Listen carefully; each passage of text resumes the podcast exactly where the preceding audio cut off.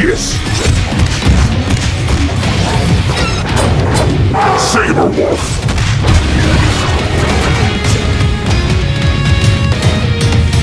Ultra Combo! Killer Instinct. Hello and welcome to episode 81 with the most ridiculously epic intro uh, I love that. I've ever seen. was so good. It- the it- launch so trailer, good. really. You, I you know. pulled Yeah. like the one KI trailer I didn't make.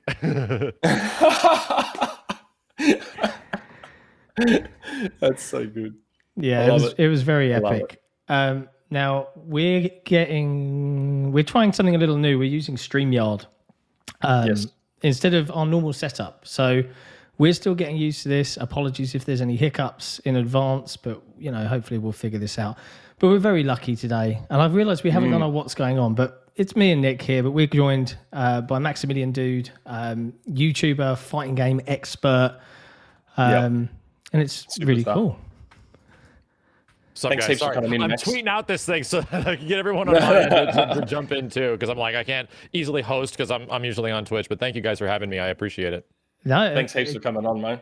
it's awesome. You know, it's uh, you know we're we're a small channel in in general terms, so uh, to have someone that's been doing this for so long is is really really cool, and it's interesting how you've arrived here, right? Because we were doing our normal podcast, Nick's just doing his thing. We have a little segment called the rumor mill, which is when we hear these little little things telling us stuff uh, across the industry. And Nick had heard what he'd heard about Killer Instinct, in that you know previously it wasn't dead, i.e., Microsoft wanted to keep the franchise alive, and then yeah, apparently it's in active development. And who should we see pop up in the chat with two Someone tagged googly eyes? Someone tagged him on Twitter. It's like you might want to check this out. Yeah, I'm I'm it's, I'm I'm kind of at the point where I'm so closely associated with a couple of like big fighting game franchises. Uh, like the number one one is uh like Marvel versus Capcom. So I've kind of Yeah. got my finger on the pulse of everything that's going on with Marvel versus Capcom, but also like close second is Killer Instinct. And like it, I've always mentioned to my audience, right, that people want me to champion like every fighting game. Like I need you to do all the support you did for those other fighting games for this one. And it's like, you know what? I'd love to, but it really comes down to the, the ones that I personally like love and have attachment to the most. And sure. um, Yeah. the big ones are obviously KI and Marvel versus Capcom. yeah. Yeah, Uh, I be- could I could listen to you talk about KI all day. When you when you and Sajam do the commentary for the World Cup, oh, Yeah. It's the best. It's the Yeah. absolute best. It, and it's crazy how long KI has technically been um, a part of my life because it was actually the fighting game when it came out on Super Nintendo um, that really got me into a fighting game community, right? When which is which is a much different identity than is known to nowadays. But back in like Mm. 1995, you know, it was as many people you can find that were as good as possible, and you hunt them down, you know. And uh, yeah, like Killer Instinct was that game where I learned every character, every combo breaker, every glitch, every bug, everything. I broke my my fingers were bleeding playing the game so much. I was I was like 11 years old, right? But that was the idea is that you know that that feeling that fighting games give you of like constant pursuit of getting better and everything like that. Killer Instinct was the first game that I was like, oh, I'm going 190 percent in on this. This game is my jam. Yeah. So I got a lot of deep uh, attachment to KI even when even the first one. Yeah, I yeah, mean, yeah. I, I remember quite quite fondly back in 2013 seeing your YouTube video reaction to the intro we just kind Yeah. of riffed off of, right? Because Yes. it went dark and the drums came in, that and was you a just see reaction your face. video like- before like reaction videos were really big when It like was. Mm. reaction videos in when xbox one was first being announced uh was essentially the Fine Brothers on YouTube doing like group oh. reacts and like old people react to modern yeah. Yeah, things yeah. and shit like that. Like it was really weird that I just I remember putting the camera on myself uh, during the initial Xbox One event. Um, and that one wasn't great. That was remember TV, TV, TV, TV, TV, TV, TV, TV. that was that one. And I was just like, like my raw reaction of like this is so dumb. Like we don't get nobody gives a shit. Tv's not going to be relevant. And i haven't watched tv in so long like and don't like that reaction. So uh, all i did was the next time events came on i just put a camera on me and that was it. And lo Well- and behold like the the entirety of youtube uh gaming sphere of youtube is like that now. So i just got lucky. I was Yeah. ahead of the curve. Yeah, I, I think what was people loved about it was that it was so sincere, right? And I think If we think back across the history of Killer Instinct since it was announced, let's be honest, you know, referencing the TV TV era, Xbox One, it wasn't a great time for Microsoft. It wasn't a great time for the platform. Um, it was a rough gen, to put it lightly, and it had an effect on KI. As great a game as it was, right, in yeah. terms of its its adoption in the fighting game community, despite the fact that, and I I think I've heard you make this argument that it's still to this day one of the top tier, best netcode fighting games Oh, out there. Absolutely. Unbelievable. Um, funny enough, Killer Instinct 20. We'll, we'll, we'll just reestablish this modern Killer Instinct like 2013. Yeah. When it was initially adopted by Double Helix at the start. Uh, their model and release pacing of the game, how they would essentially approach the game's launch and then future updates, Mm. uh, was the first of its kind. And it's the Yep. it's the launch model slash release model that every single fighting game since then has adopted. Um, so Killer Instinct was actually the first game to do it. Where like the season pass thing, where Yeah. we're going to release characters over time and stuff like that, instead of dropping a whole new version of the game on top of you, where it's like you got to buy the Ultra or Arcade Edition, you had to spend forty more bucks for this. Like, no, Ki will be what it is when you buy it, if not the free version, right? Which was true. Yep. Yeah. And um, from that point forward, they would update it. And that at the time was weird and different. And I remember even I didn't like it. I'm like, Yeah, people Man, this- it. it feels like Ki is this like like stepchild sort of game uh, among other fighting games where it's like you don't want to treat it like a big game, which is shockingly true. Um, Mm, but that that gave them the freedom to sort of like test stuff out. And because it wasn't, it was this little XBLA game when it came out. It gave them the freedom to sort of like Adam Isgreen and a lot of the guys at MS were able to to test some stuff. And believe it or not, it worked. Like Yeah. it Yeah. worked to the point where every fighting game now copies it. Yeah. Exactly. It was a bit of a trendsetter, really. And uh, I think, you know, I mentioned it a second ago, the, the the gen that Microsoft went through, you know, Street Fighter being exclusive to PlayStation. Sure. It is, the Xbox platform is arguably not the place, really, that a lot of fighting game fans would go. Right. I think that's not a fair comment. No. Well, for Xbox 360, it was. Yeah. Um, Mm. Xbox 360 was actually the the home for the fighting game community because the PlayStation 3 version of fighting games sucked. Uh, they ran at they ran at incomparable frame rates. They did ran at lower resolutions. They Yeah. they had they had bugs and things because the PS3 was just a harder platform to work for. While games like the big Capcom games like Street Fighter and Marvel vs. Capcom had less input delay and were just overall better on uh, Xbox hardware. But I mean that that existed because Xbox had access to you know a much easier system to develop for and way more RAM that they can utilize. And then suddenly in the next generation, what happens? The the next box, the Xbox One, didn't have nearly as much as the PlayStation 4 did at launch. So naturally, the everything switched over to PlayStation again. Yeah. And then Microsoft luckily had their own, you know, first party game. But man, those launch and to me, it felt like the only the only game at launch of like the Xbox One that was getting re- moderately good reviews and people were kind of happy about was Killer Instinct. Killer Yeah. Instinct. Mm. Agreed. I did love. Ryse though. I, I I know it didn't review well, but I Ryse is loved Ryse of beautiful, Dead Rising Three. Right? I'll, I'll agree with you. Ryse was actually kind of. I'm like, this game is pretty sick. Like, what a gorgeous Mhm. game. But I felt after a few missions, like, it's not changing. Like, I am. I'm kind of. It the, the set pieces are changing, but nothing else really is enough to the point where it's like grabbing me. Um, but I feel yeah. like in terms of like, damn, a trailer game, Ryse is like one of the best trailer Yeah. games you could have had for the Xbox One. Yeah, we, Yeah. we've made the comment before. It was almost almost like the kind of you know your standard big hitter, third person over the shoulder, narrative driven game. Mm. It just needed a lot longer in the oven and a little bit more variety. You know, the same barbarian twelve times in a row. It got, Yeah. it got. It was a bit little, much. and maybe a little ahead of its time because that would essentially become PlayStation's ID, you know, Correct. third person action adventure. hilariously Uh, so. Xbox kind of was on top of that, but they were a little too early, you know. yeah, Yeah, yeah. ab- absolutely. Got a couple of super chats, just quick we ones. have, yeah. Uh, on, I- Kate I realised we we're Forever. missing them. Yeah, bro, you're literally at 9.99k subs. Uh, That's Faisal, true. welcome, Max. Have a great show, gents.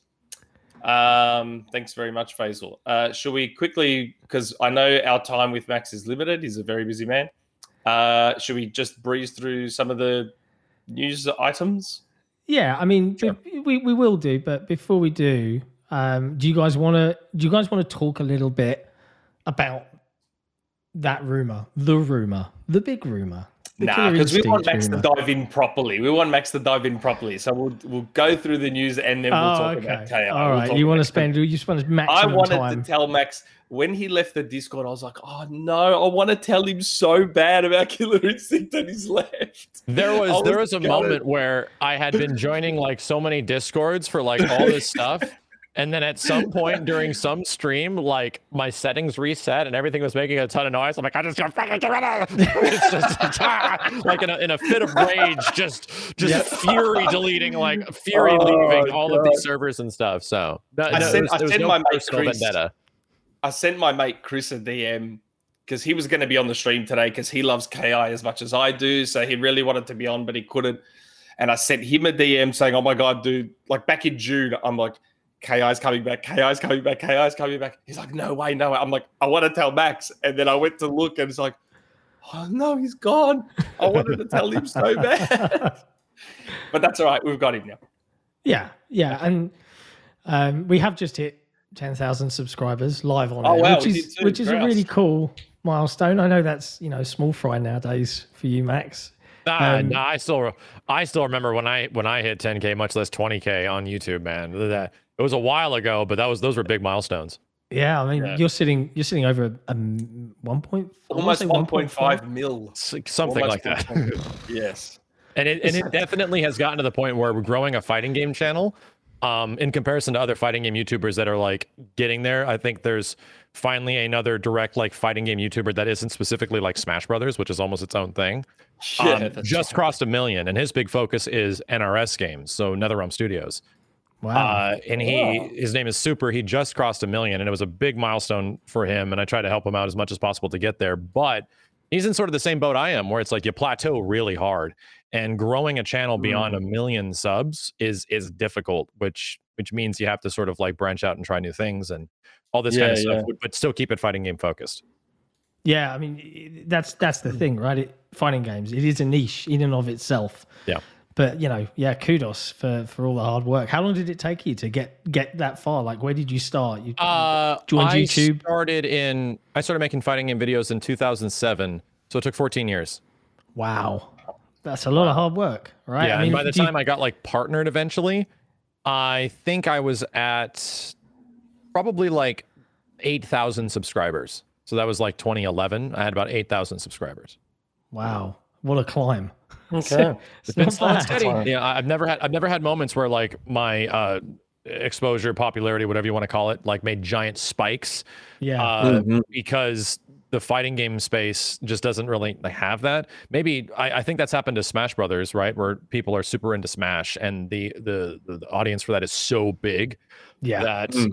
It's it, it's just massive, right? The next biggest thing is obviously NetherRealm Studios games, but when it comes to like Capcom fighting games, the, the the space can only get so big, and it really peaked around the early uh 2010s, early to mid 2010s, pre Street Fighter Mm. Five for the most part, and um yeah, ever since then, it's just been like an exploration of what fighting games I really love, which ones I would like to explore, and you know, trying to get other people to play them because that's the goal. Is that even if I don't love this thing and I'm checking something out, there's a good chance I might introduce somebody to it that ends up loving it.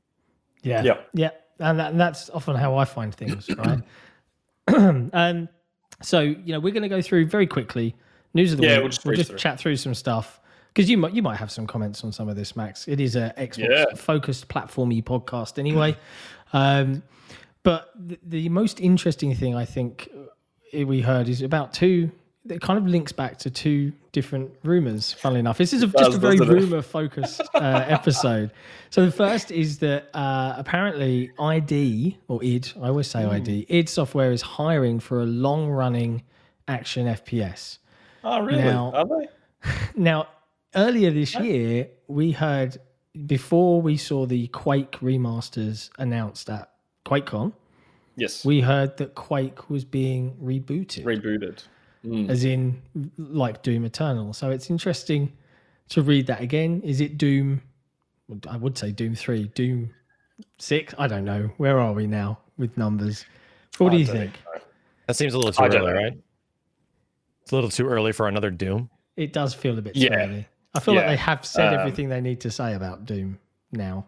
Well, at the time, I'd been told that the Quake reboot, I think Machine and id were involved. Like both. So I don't know how many long-running action FPSs do id have? Two, Not many. three, Rage, Yeah. well, let's Doom, not. I don't want another Rage. Quake. So And usually, know. I, mean, in, in terms of this industry, the gauge of interest happens before the big reveal, right? And obviously, a Quake That's right. remaster slash reveal is is an early gauge of interest for social media engagement and pre-orders and stuff like that. Yeah. How many downloads did it get? How many people played it? Yep. Yep. there was an some good buzz one. around it. Yeah. Because I, I, think I so. would I would like to think that yeah, making a new Quake would be huge and exciting, uh, and really cool. But not everyone grew up in the same time we did, so uh, suddenly Quake coming back might not have nearly as much appeal because it hasn't been around. I think I've heard more of the Quake engine than I have of Quake over the past like twenty years, practically. You know? Thanks to COD. Yeah. Mm. Yeah, I keep forgetting Call of Duty is on the Quake engine, or it used to be. The right? It's very of the heavily old bones of it is, yeah. Yeah, But yeah. yeah, wow, it, it's it's crazy how these things go around. The other interesting long-running FPS rumor, and this one's been going on for a while. We all remember when we saw the GoldenEye Xbox Live Arcade remake screenshots, Yes. and then Yep. it was in legal hell for a while, and it never came to light. Well, again, earlier this year, or was it last year? Now I can't remember. I think it was earlier Correct this me. year. There was some sort of trademark renewal or something. Yeah. And now, just I think in the last few days, and I I haven't I haven't got the link in front of me, but I think it was Nintendo that or someone filed a, a renewal or they applied for GoldenEye to be removed from the unsuitable for minors list in Germany or something like that. Oh, weird. Yeah, which is something you don't do if you're not intending on doing something. Yeah. Um, so I mean, there's been a lot of talk around GoldenEye. We've spoken about it. Um, look, everyone wants GoldenEye to come back with Nintendo launching the 64 games for Nintendo Switch. We saw Banjo come. It would be odd for Microsoft to allow Banjo on Nintendo Switch. There's clearly there's, clearly a Yeah. relationship there that's building, you know, which is good. Yeah, Because it, now it's So- everybody against Sony, you know. Yeah. Um, Seems that way. Look, I, I may have heard a little while back that we might be seeing GoldenEye again. I may have heard a little while back. Um, the question is, and I think this is the concern mentioning Nintendo, is that a lot of people are seeing Nintendo rolling out this N64 online edition, which is Mhm. rather shockingly priced, but that's just my opinion. Um, and is it just? Can you imagine a world where it just comes to that? I mean, Rare I, I, I, game. I suspect what what I had heard about was the Xbox Live Arcade yeah, remake, not the Nintendo 64 thing. did 4J Um, do the remake like like the ones that did? Uh, they did Perfect Dark, right? Yep. I don't know if it would be if it was the comeback. I don't know if it would be that exact one. I don't know if they're going to do a whole new one or if it would just be that one tweaked for because it wouldn't come out on 360 obviously no, that would yeah so it would That would either be be bit weird. ported or something like that that because it was finished whatever 4j had done was finished it leaked on the net earlier this year um, Man. people have been downloading it and playing it on their pcs You can imagine all the Um, response from it, and all Yeah, of that the- probably was a big motivator. Yeah, well, we were talking about it at the time. I had Jeff Grubb on, and he and I were discussing it, and we said, like, if it's leaking on the internet, you're losing money by not selling it. Yeah. Because people are just downloading it now and playing it on their PCs. You may as well release it officially and make some bloody money off the thing. Yeah. Everyone wants it. Like, why wouldn't you? The port's done. Just work it out, whatever you got to work out, and release it. Yeah, I'd, I don't I'd know. love to, you know, slip into Odd Job's shoes again. He was he was my height, so I'm fine with that. Um, you know, I know a lot of people. Odd Job was like, you know, if you chose Odd Job and you were playing split screen, you were a jerk. I know that was kind of like because he was shorter than everyone else for the hitbox. But And aiming up and down Basically, wasn't exactly super easy. no. Games mostly you're just turning left and right and shooting. You know? Have have any of you ever tried to pick up an N64 pad after not touching it for like 15 Yes. years? Yeah, Because yeah, I, yeah. I swear to God, I used to be so good at Perfect Dark on the Mm-hmm. N64. Like I was like, wow, this I'm incredible. I'm I an have artist. incredible I have incredible memories of playing uh 007 Agent Under Fire on PlayStation 2 with friends, like four player split screen. And we were amazing at that grappling hooking here, like Yeah. shooting rockets from midair across the whole map, hitting targets and stuff like that. Man, I remember being amazing at this game. Um Yeah. but everything post Call of Duty 4 has destroyed all of those memories. Like you are you are an Can't go back. alien in a weird uninhabitable world when you hold a controller on an ancient FPS game. It's just like what the what the I- I- fuck I am can't- I doing? I can't compute how my brain used to be able to do it. I That- know. That's what and blows my Dreamcast mind. as I'm like, well. And Perspective is a bitch. Oh yeah. Like I, I remember I. I booted up my Dreamcast a long, long time ago and chucked MDK2 in. And I'm just like, wait, How do I hell you look up and control down? this? There's no other analog stick. I've got to use my buttons to look up and down and stuff. It's like, oh my god, I can't believe we did this for You that. had And we use- enjoyed it. You had to use the buttons to go forward, down, Yeah. left, and right. Yeah. Yeah. And then oh man, Madness. I just wow. And we loved that shit too. Like we loved it. But we, didn't had no complain. perspective, you know? At, the, That's at right. the time, that was the only way you did it. So it's like, Yeah, Yep. Pretty much. now, um, the only other thing I think that is worth quickly quickly gliding over before we we really get into the meat and potatoes of, of Killer Instinct and what what and who a potential remake, etc., etc., might be. Um, we saw more Halo randomly Mm. earlier. Out of nowhere. Was it this week? It was. It feels like it was last week. I've had a very long week. So it was Monday, I think. It just dropped. Halo Infinite campaign, amazing. I thought. But what do you guys think? Did you were you im as impressed as I think three four three, three four three? Yeah, hoped that you would be, or is it more a case of you were like, okay, it's better, but is it not good enough? What What were your opinions, impressions? I guess I'll go first. I mean, Yeah, for me go. personally, that that that previous demonstration, the one that essentially made them decide, okay, we're delaying this bitch.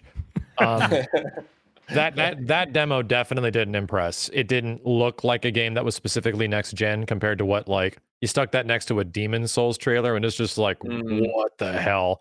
Something is definitely wrong. Um, Yep. and now I think it it it has absolutely shaped up to be something that looks next generation, right? It took them Yeah. a year into next gen to do it, but the fact that they they they committed to it and they didn't release a product that was eventually going to hit their fiscal that they needed to, and just eat and just bite the bullet and prey on Games Yeah. Pass, right? Yeah. Uh, they stuck to it, and I think it's showing. It's showing what an, a- an extra year practically of polish will do to a game, and it's Mm. important. Polish is like arguably more important now uh, for the current generation of games than most of like. I'd argue it's just as important as some of like the prototyping phases and alpha phases and everything else that happens during development. Like it's maybe before not as much maybe in the xbox 360 era not as much but now it's really when people can investigate things so hard it's really important Yeah. Yeah, Yeah. I, I I really loved everything I saw. I know, and Nick, I'm going to risk landing you in some controversy here. I know when you originally saw it, yeah, I'm going to do it because you know I'm your pal, and this is this is kind of my job. Mm. You you saw we all saw the original trailer. We were a bit like, yeah, I need to rewatch that again, and then you know we reacted much like the rest of the community last year. You've seen the new one. You perhaps didn't think it was as much of a glow up as you were expecting. Is that a oh, fair Oh, I was on paraphrasing? our Halo podcast the other day. We were talking about it. it. Look, it's an improvement. Don't get me wrong. Like it's a noticeable improvement. I just because I was under the impression initially, like many of us were, that the delay was for the visuals because that's where the harshest reaction was. I just didn't think that the difference was befitting of a one year delay. Like we keep getting told how games come together in the last three, four, five, six months. Like games really come Yeah. together at the end. So to me, the, the difference looked like that. It looked like as if the game had come together between July 2020 and November 2020, as opposed to a full year and a bit. It still looks good. Don't get me wrong. It does look Yeah. nice. Yeah, It I don't just- want anyone to, you know, take you incorrectly. I, I understand what you mean. I, I think feel like though- Infinite is Go one on. of those games that because it's changing so much from what the previous ones were, like the the, Mm. the streaming capabilities of their engine had to be put to the test because they have bigger environments. Like the the overall direction and structure of how the game even functions is going to be dramatically different than the previous games. It reminds me a lot of like Elden Ring, which is most likely the issues that FromSoft was running into why Elden Ring was Mm, uh, talked about and delayed so much. Um, Yep. I mean, even outside of the pandemic issues, I think a lot of it boils down to this isn't the way they normally make games. Suddenly, they're making these giant environments and huge open worlds that have to be interacted with and functional. And suddenly, they're having to they're having to fix issues that they've never even we don't even know what the hell's going on. Like, the- when- Yeah. when the game is functioning on a completely different level, like i- i- it's it's a different beast, and suddenly you feel like you have to start all over again. Yeah, Mm. I, I, I can agree with that, and I think as well, there's a lot of disparity. People go, oh, you know, it, you know, why doesn't it look as good as? And you know, pick pick an open world game that looks really pretty, you know, Division, whatever. And really, a Halo does a lot of things, and I don't think a lot of people particularly take this into account. All the physics interactions, all the objects flying around, the, you 100%. know, it, it, there's a lot more going on because it's so much more of a driven sandbox type of game than perhaps something like the division or far cry etc etc Yeah. that um, i think that there's definitely a lot and i think this is why co-op campaign the more i saw of that the, the, the lack of co-op at launch started to sting even more because gameplay wise what i saw i absolutely loved i thought it i thought it just ticked all of my It boxes looks super but- engaging, yeah. and then I was hmm. really sad that I don't get to jump in with friends and and play around in that big sandbox, Yeah. right? But hey, that's we'll just- another that's a whole other part of it now that they got Yeah. to figure out you know something you would think that oh but they did this this many times before and it's like dude the industry is not full of you just throw money at it and it works yeah, like microsoft has been doing that with a lot of projects for a very long time to some interesting results and maybe not always get the result that you were maybe expecting. Um, Yeah. and i think infinite is like a good example of that like especially what we Mhm. saw like last year where it's like this game probably costs so much absurd amount of money it's insane and for it to look like this is a perfect example of like the industry is made by these games are made by people right? They're not made by committees. They essentially boil down to we don't have the people that know how to work our engine to do this. They have to learn how to do this shit man Yeah. so we can't just go we can't just go poach somebody from like activision or ubisoft Yeah, that knows how to do open world come. because they're not going to know what the hell to do with what we have so Yeah.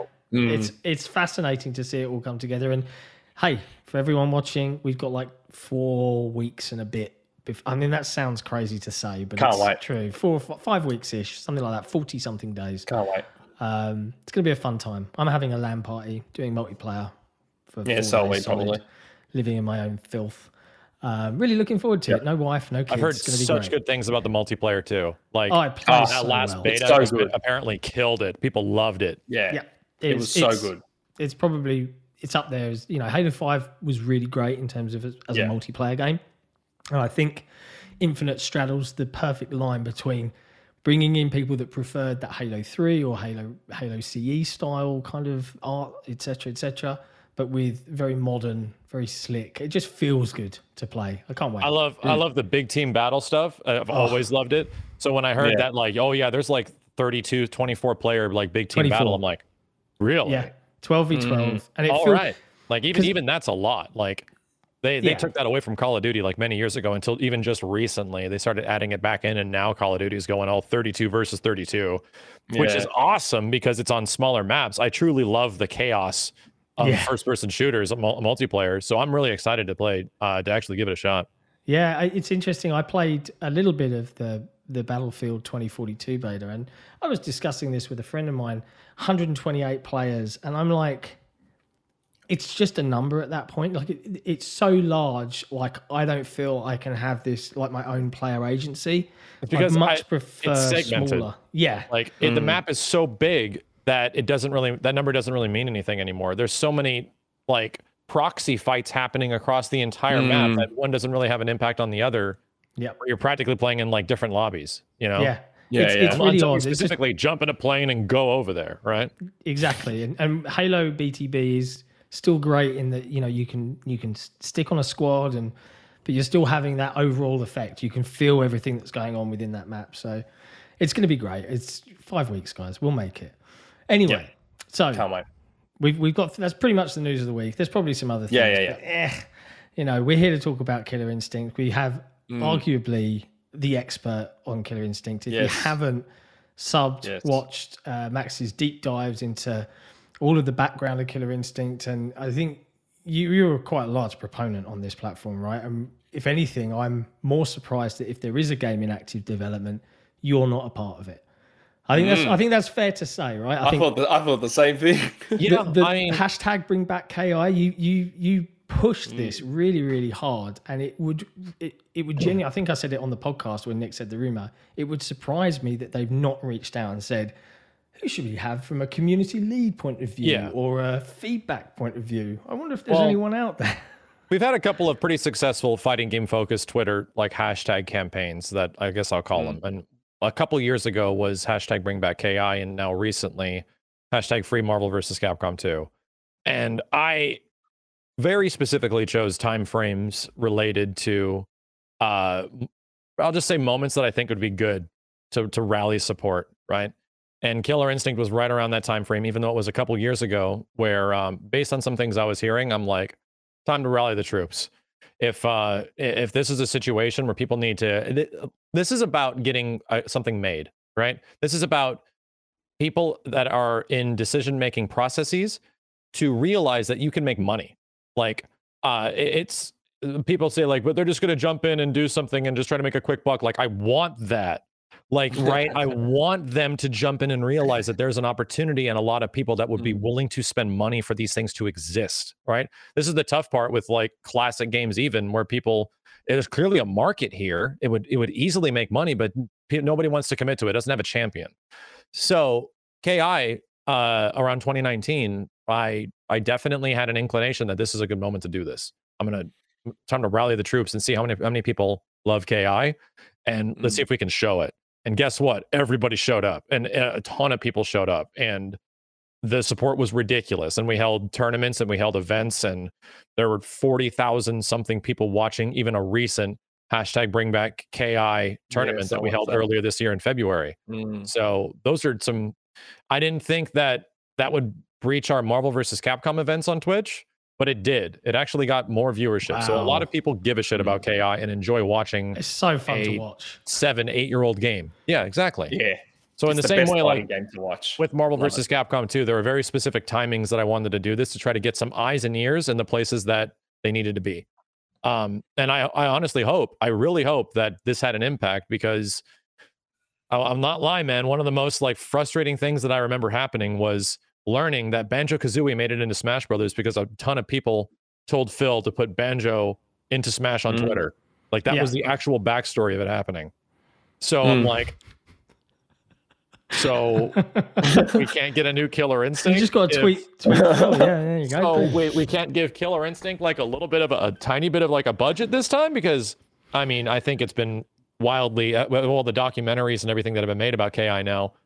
I think it's been wildly understood, um, and even someone that worked in the game that the game was very uh, uh, it was a little XBLA game. This was Yeah. not. Mm. This was like you you remember that there was like a Hydro Thunder game. I use this example. There was Yes. like a Hydro Thunder game that came out I around the same Hydro time on Thunder. Xbox 360, right? yep Mm. Killer Instinct would arguably have a similar budget, if not less than that. So Wow. this game was started and made. That's talking like initially like Double Helix. This game was started by people that just really gave a shit and saw that they had like an Mm. opportunity and they knocked it out of the park. And then the people that took it took it forward, which was Iron Galaxy, knocked it out of the park again. It was like a combination of just spiritual alignment that yeah got all these things to happen. But Mm. moving KI forward is a different story now. Like that game was successful, and a lot of people, 10 million plus downloads back in 2017. That was, That's that was four years ago. They were at 10 million downloads. It's a big deal, regardless if the game was free or not. That's a big Mm. fucking number, man. So I don't know. To me, it's like if you want to move KI forward, and if you want to take it into something that is like a new generation, nobody's going to work for just as much money as they used to. yeah That's right. You know, 'Cause- all these Mm. systems and stuff that fighting games have now are not cheap to make.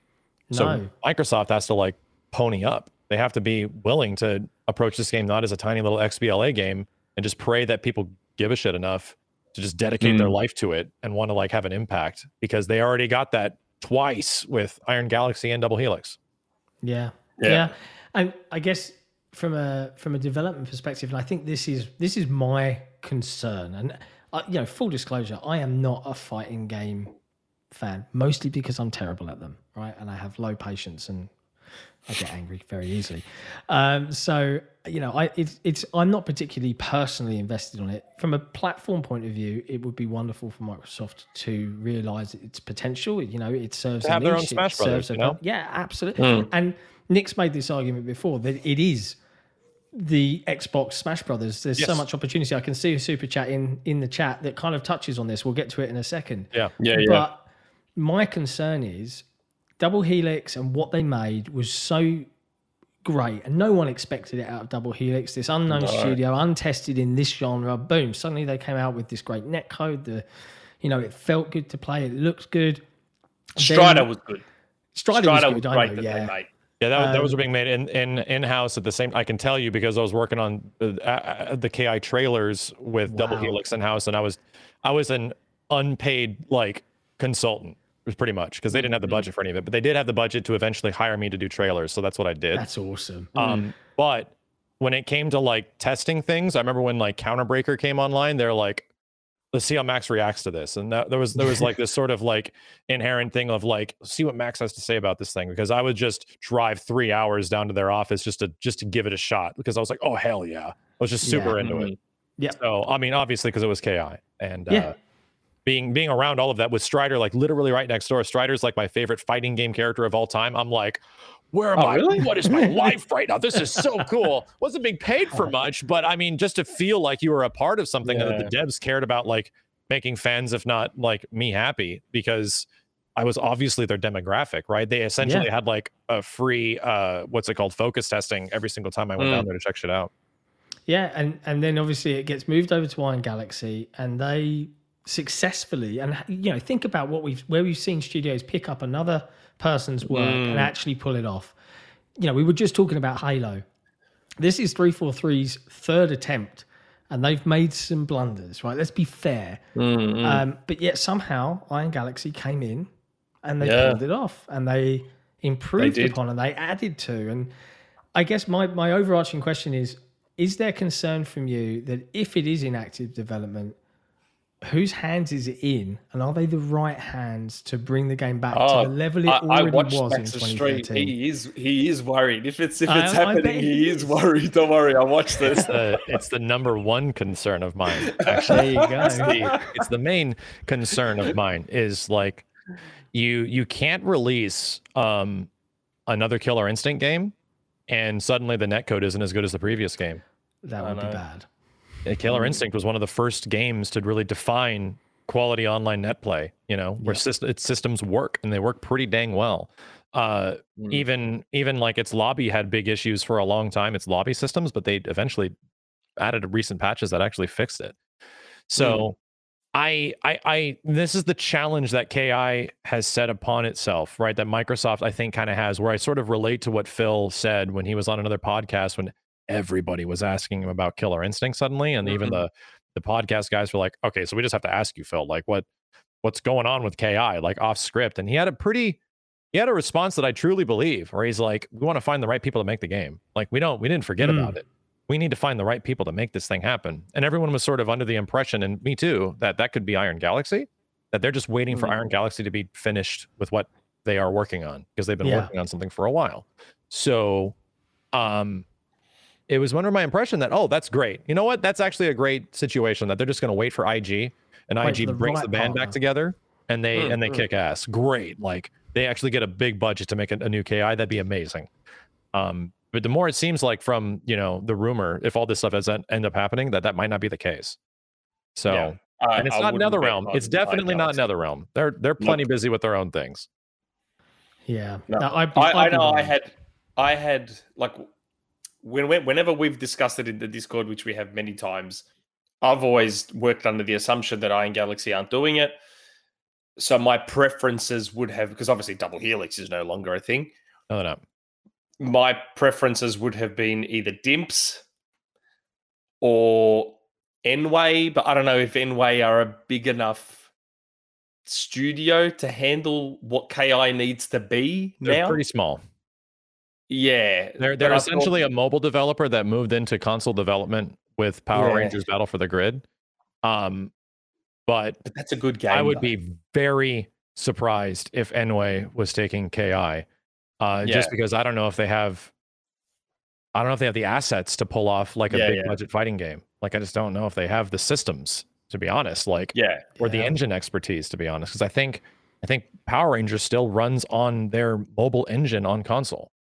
Oh wow. Wow. I think I think so. I would have to get confirmation because I, I've Yeah, had some yeah. friends that have worked there. So I don't know. I'd have to find out.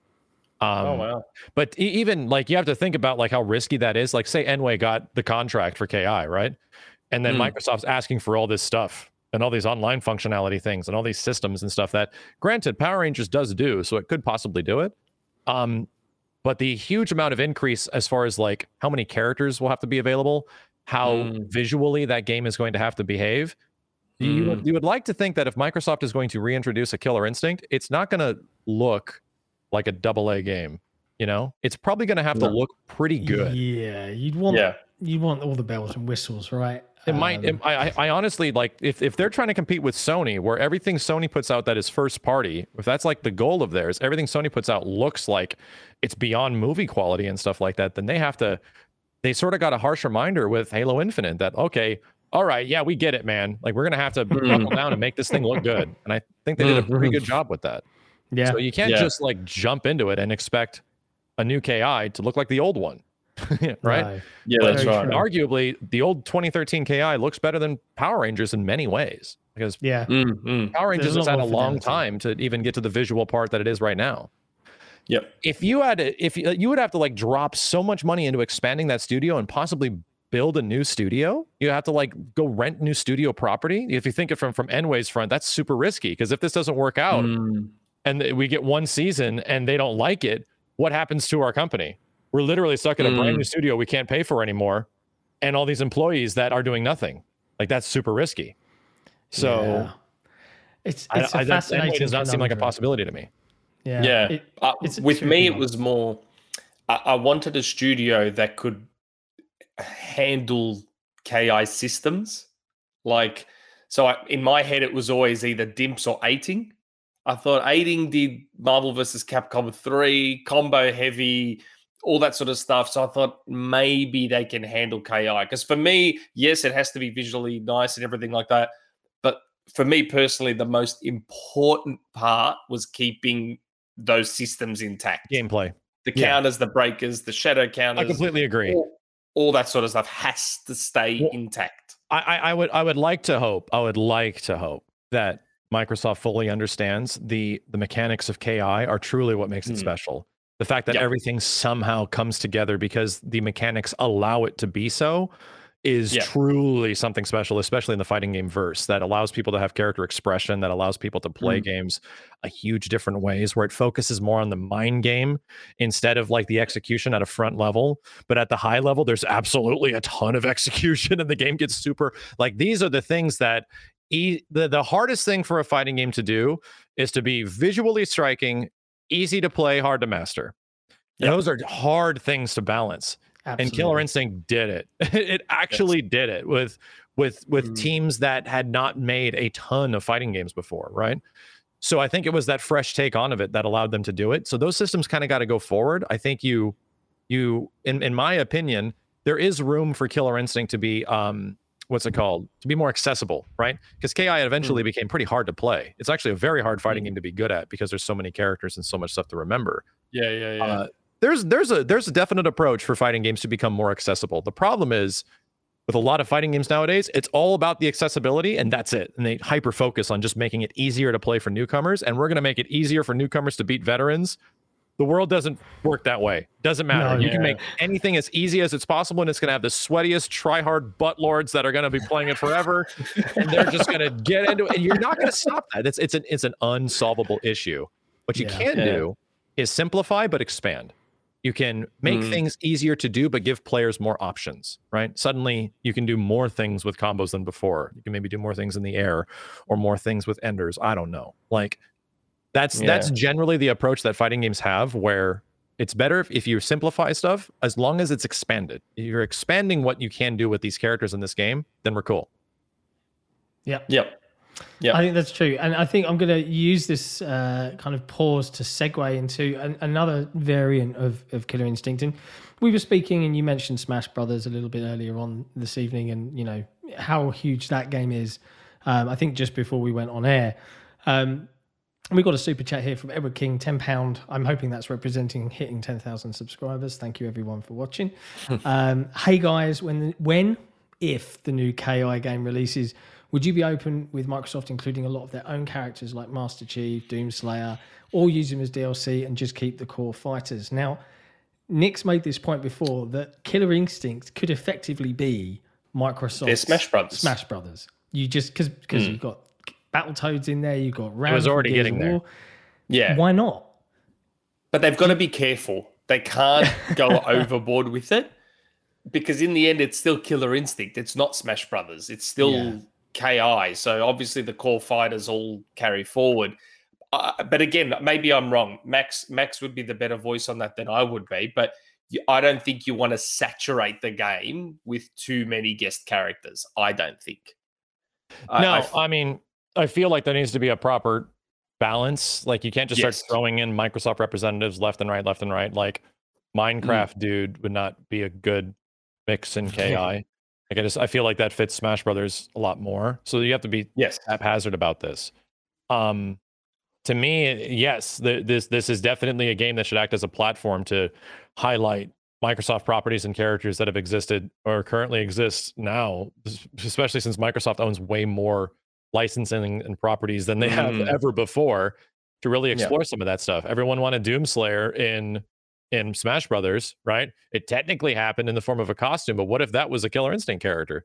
Feels like he Mm. fits a bit better in KI, you know, considering Oh God, yeah. Doomslayer, Could you uh, imagine? arguably is a Microsoft character at this point. Yes. So um I, I feel like there's a lot of avenues like Joanna Dark and stuff like that just Yep. work. Like Mm, this would just be so cool to have them in a fighting game of some kind. And yeah, mm, uh, obviously it has it has shown that you can even venture into the more cartoony and weird. We have a frog that is wearing glasses mm.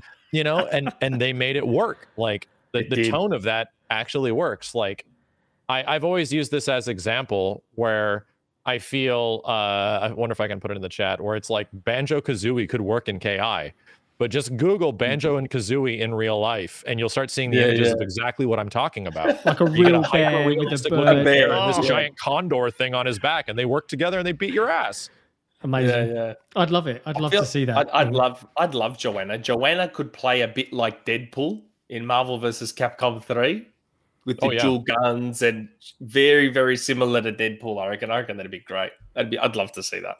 But yeah, I completely agree that that it's like it's like a platform that allows Microsoft to literally promote other titles that are coming out to it, it- to to be a, uh, a a natural marketing tool to Yeah. to pitch other games, much less get people from other games into their game. Because I mean, I don't think MS cares which side makes money as long as they're making money.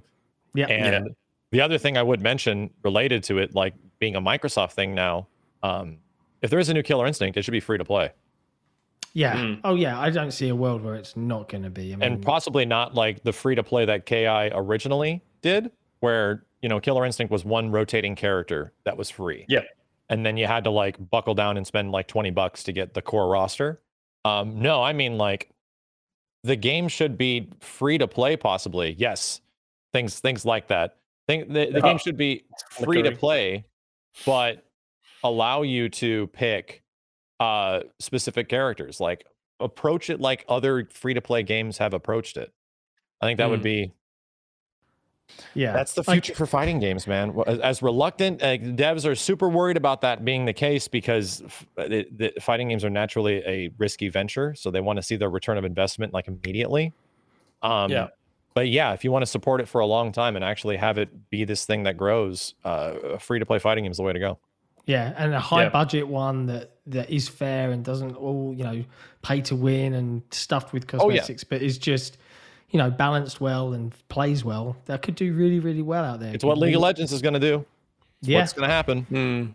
for sure, for sure. Like I know Yep. people might be a bit disturbed by the flashing image of a realistic bear. Bear and the bird. You know, we're, we're like we said, we're testing out Streamyard tonight. It's the first time we're using it. Expect some hiccups. You know, it's all okay. If you squinted your eyes while it was flashing, it became 3D. You just missed out on the opportunity. It was it was actually a magic eye. yeah, it was it was, it was a real life thing. Yeah. Oh man. Oh shoot. Okay. okay. Uh, now we we've got we've still got Max for a little bit longer. So should we hit I know that there's questions? some community questions for for Max. Now, for Yes. our patrons, um, if you if you're new to this podcast, we've been watching for a while. We always take a moment to thank our patrons um, because they enable us to do so much. There's too many of you now for me to read Yes. out loud. So look at this. I don't have to say any of this. I could. I I, know could, it was but too I'm not many gonna. to read. It was getting too much to read them all out. So I we just did a banner at the bottom, and there you go, guys. You can see yourselves at the bottom now, and we don't have Yep. to like read out all those names like we used to because Max. We, we started with like a handful of patrons, so we're like, this is easy. We can read out five patron names. Now it's at like a lot more than that, so it's becoming too Yeah. much to read them all. I definitely So- have been in this situation where, oh my god, Yeah, I'm yeah. spending most of the stream reading names. Yeah. So if you're on the if you're listening to the audio version right now, and you know that's how you've always listened to it, and you're a patron, I'm sorry and I love you nonetheless. Um, but yeah, so you know, like I said, Streamyard, new things. We'd love the feedback. We want to hear if, if you if you like this new modern produced era or not. So definitely let us know in the Patreon lounge, which you can get access to by being a Patreon on the Xbox Era forums. Um, Now, the second part we do after our Patreon is we let our patrons in that f- section of the forum ask ourselves or our guests community questions. Funnily enough, Max, there's quite a few specifically being thrown at you because you're Yes. here. So, uh, as we've got you for a limited amount of time, and I know we, you know, we'll try and run this as close to the wire as we Yeah, can. yeah. Let's pump through. Sure. I'll try and let Nick target the ones that specifically are asking you a question, and then you know if you have to dash, hopefully we would have got them the answers that they're looking for. Yeah, that maybe that's the way to do it. We'll go with the KI focused Max ones first. Okay. Yeah. Uh, let's go. So we'll go with Hexa first then. Okay. Uh, hey all, thanks for coming on the show, Max. What's your what's your guys' favorite season of characters, one, two, or three, and what is your favorite character from that season? If I can ask another question for Max, I'm sure you've played Capcom versus SNK too. So I was curious, where do you think you'd rank it in your top fighting games list? It's probably my second favorite fighting game behind KI due to its character customization with changing the colors of the clothes and character skins and different use of gauges. Plus, the roster is huge. Uh, Kaio was my favorite fighter. Fun fact Kaio means today in Japanese. I'm probably saying that wrong. Uh, lol. Thanks, guys. uh, yeah. So, favorite. I'd say my, my favorite season outside of season one, which was like the initial World Warrior Yeah. roster of KI, was probably season three. Um, I really dug what they did with Eyedol and Tusk was was a lot of fun too. And uh, I really dug Mira, even though she's like a very difficult to use character. I think they did a lot of really cool stuff. And they were um, Iron Galaxy was sort of like fitting into those pants like in season two and trying to figure things out on the fly Yeah. and season three was them sort of showing off that oh this is what we can actually do and it, they Yeah. started seeing some really cool stuff including the lighting engine changing around that season so that was great um i'd say yeah i completely agree about cvs2 cvs2 is one of the games i played pretty seriously uh back in the early 2000s even before Hmm. third strike which is my favorite fighting game of all time and um yeah cvs2 I would like to think is is a game that could potentially come back because it does seem that Capcom and SNK are pretty buddy buddy with each other again ever since some some management has changed over the past year or so Nice. um, between these between these devs. So they seem to be pretty cool with each other on Twitter. And to be honest, they just released a Capcom versus SNK game. It was technically SNK versus Capcom. It was the Neo Geo Mm. game, and that took the same sort of agreements to happen to bring back a game like Capcom versus SNK. To me, I feel like it's just an eventuality, more more or less than a licensing nightmare like Marvel versus Capcom, where you got to get the eyes and ears of a ton of people to make this shit happen. Disney, um, Marvel.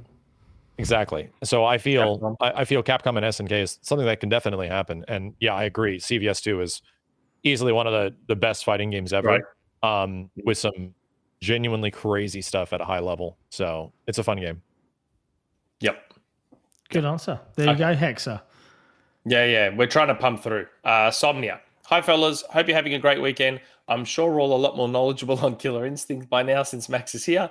I felt like my brain was about to overflow with knowledge after his Final Fantasy VII remake discussion with Easy Allies. Uh, if you guys could have one guest character on the new Killer Instinct from any franchise, who would you pick and why? From any franchise. So that means this means we're reaching out into the realm of like yeah. impossibility.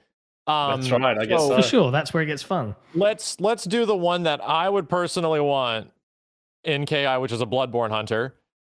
Feel like that fits perfectly. I knew he was Uh, going to say never gonna happen. Arguably, never gonna happen. Um, however, if there's one franchise, if not maybe not just one character, but a, a franchise that I think would fit brilliantly with KI, uh, is Darkstalkers. I feel like Darkstalkers characters Oh, yes. are like feel like they're in the same universe. So Yes. That's I've- always felt that. good one. And what's funny is that a lot of the devs on Killer Instinct, like the if I don't know if you guys are super aware of like how character archetypes were, but Shadow. Hmm. Jago is Demitri. Like his game plan is pretty much Demitri. What he does, he does Demon Cradle, he does the same fireballs. Like, and there's a good reason behind that. The the the combat designers of the game were were huge Capcom fighting game fans, much less hmm. Darkstalkers, competitive Darkstalkers players, and competitive Guilty Gear players.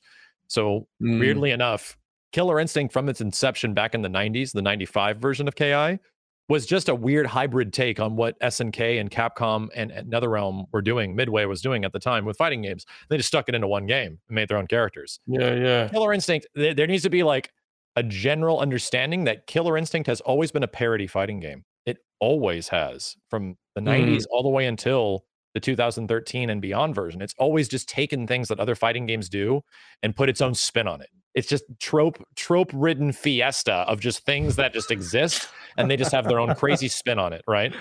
Uh, and I think that's like a big thing, like an understanding of what Killer Instinct is. That, yeah, like that's the point. You just take the things that are fun about every other fighting game and stick it into one game. Yeah, Yeah. great philosophy. Why not? You know, you know what Max should do? What? Max should do like you should do a documentary, Max. Do a documentary on KI. I reckon Oh. you should.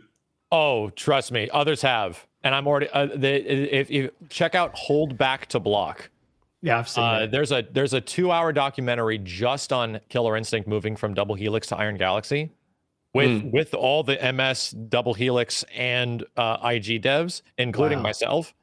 And he's also followed up and had huge interviews and behind the scenes with Mick Gordon around the making of the music for Oh. Killer Instinct and how Mick in season one went in the negative. He didn't. He made no money. He actually Mm, spent I remember money you and said made that. no money on season one because at that time he was essentially like uh, a risk. He, they didn't people didn't know really who Mick was as much at the time. Uh, Mm. but then the dude would go on to make friggin' like the most iconic fighting game soundtrack of all time, and then he went on to make Yeah. Doom. So it's like, oh, this is clearly one of the greatest video game composers that has ever existed.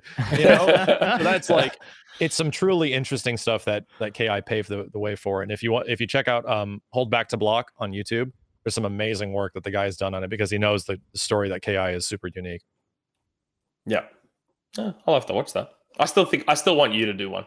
Like okay, full on in depth, Sure. like into how Yeah, it when you got time. started, and a, a part of me still wishes that the 360 port came out. I reckon that would have been yeah, cool. it was this little. I mean, that's the thing. It was this little three Xbox 360 XBLA game. It was not going to be mm. the, the initial. What what Double Helix got was not a an Xbox One launch game at the start. It was mm. just XBLA division is like, hey, we don't have a fighting game. We should do a fighting game. like that's how it started. Like that was literally it. Unreal. That's uh I, I still wish we got that port. Um Phalaxis, quick one. Hey gang, who's the best fighter amongst the Xbox era crew and why is it not Nick? No, it's Nick. Uh PS, no friends tangent this week, unless no no no, it's me. I, I don't know, my- man. Before KI, before KI, I was all about Virtua Fighter. All about Virtua Fighter. Like I, you know, I, I remember my brother had this mate who was one of the best Virtua Fighter players in the state, in, in this state. And he's like, man, you've got to play him. You've got to play him. I keep telling him how you play Virtua Fighter so much. And the guy came over, we we're playing Virtua Fighter 4 Evo, and I absolutely mopped the floor with him. I was like, I love Virtua Fighter, even to this day. Um, I don't know. I, I took this question in a different tangent. I thought it was asking literally Queensberry rules. Who would who Oh, would win fight, a fight, fight. amongst the Xbox Era crew? And I, As in an have heard actual rumor you skip leg day, so we already know your weak I- point. I would probably break my wrists if I punch someone. Like my wrists would probably just break. Like I, I, I'm not strong. I'm not a. no, no, no. I'm not a fighter. These hands. There's clearly a winner on both these ends. hands- Everybody's a winner here. yeah, That's yeah, true. Physical everyone or will be fine. digital. yeah. No, no, no. I'm of the digital variety, definitely. Not, not a real one. No way.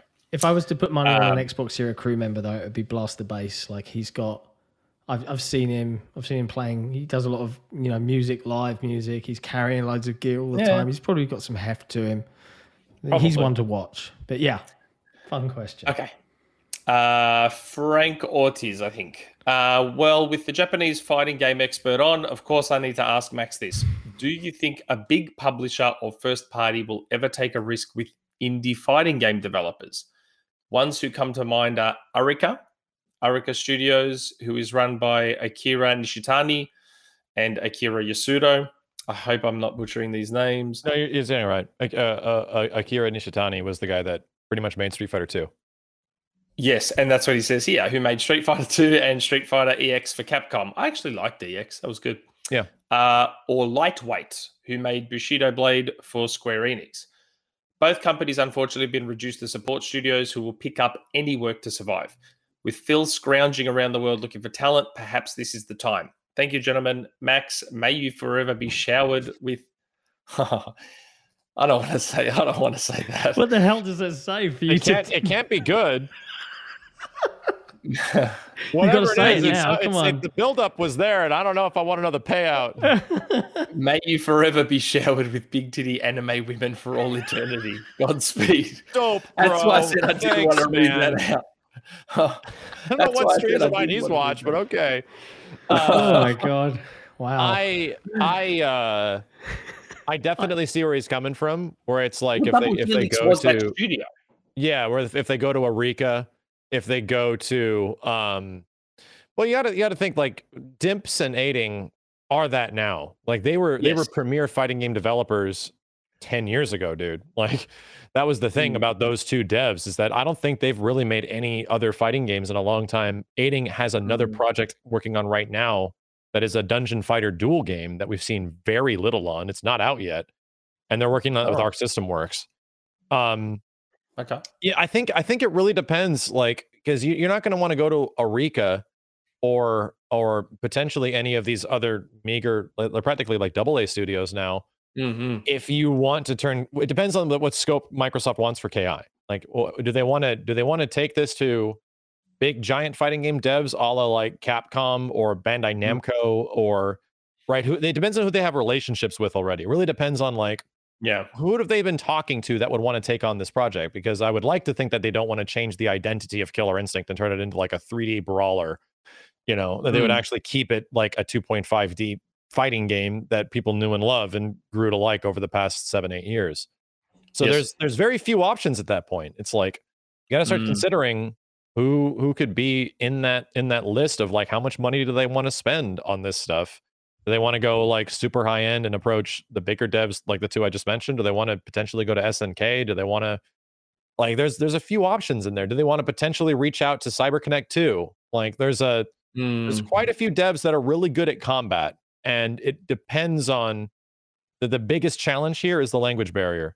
The the biggest challenge of of a, a lot of Killer Instinct has a lot of crazy systems and subsystems and it's just finding a developer that would be willing to uh, easily communicate with Microsoft, especially if it's overseas. Yeah. Yeah. It is. It's that's actually quite a big deal. Um, okay. Anorexic. Hello, prestigious gentlemen and prestigious guest Maximilian. I've been out of the loop of the fighting game scene over the last decade and have no idea if an arcade presence is as important as it was in the late 90s or 2000s, specifically in regards to fighting games and their popularity. Did Killer Instinct 2013 even have a presence? I don't think it did. And if not, do you think this hurt the game's popularity? Do not discount the fact that being a launch title on a console with a freshly damaged reputation was a massive hurdle to the game's popularity.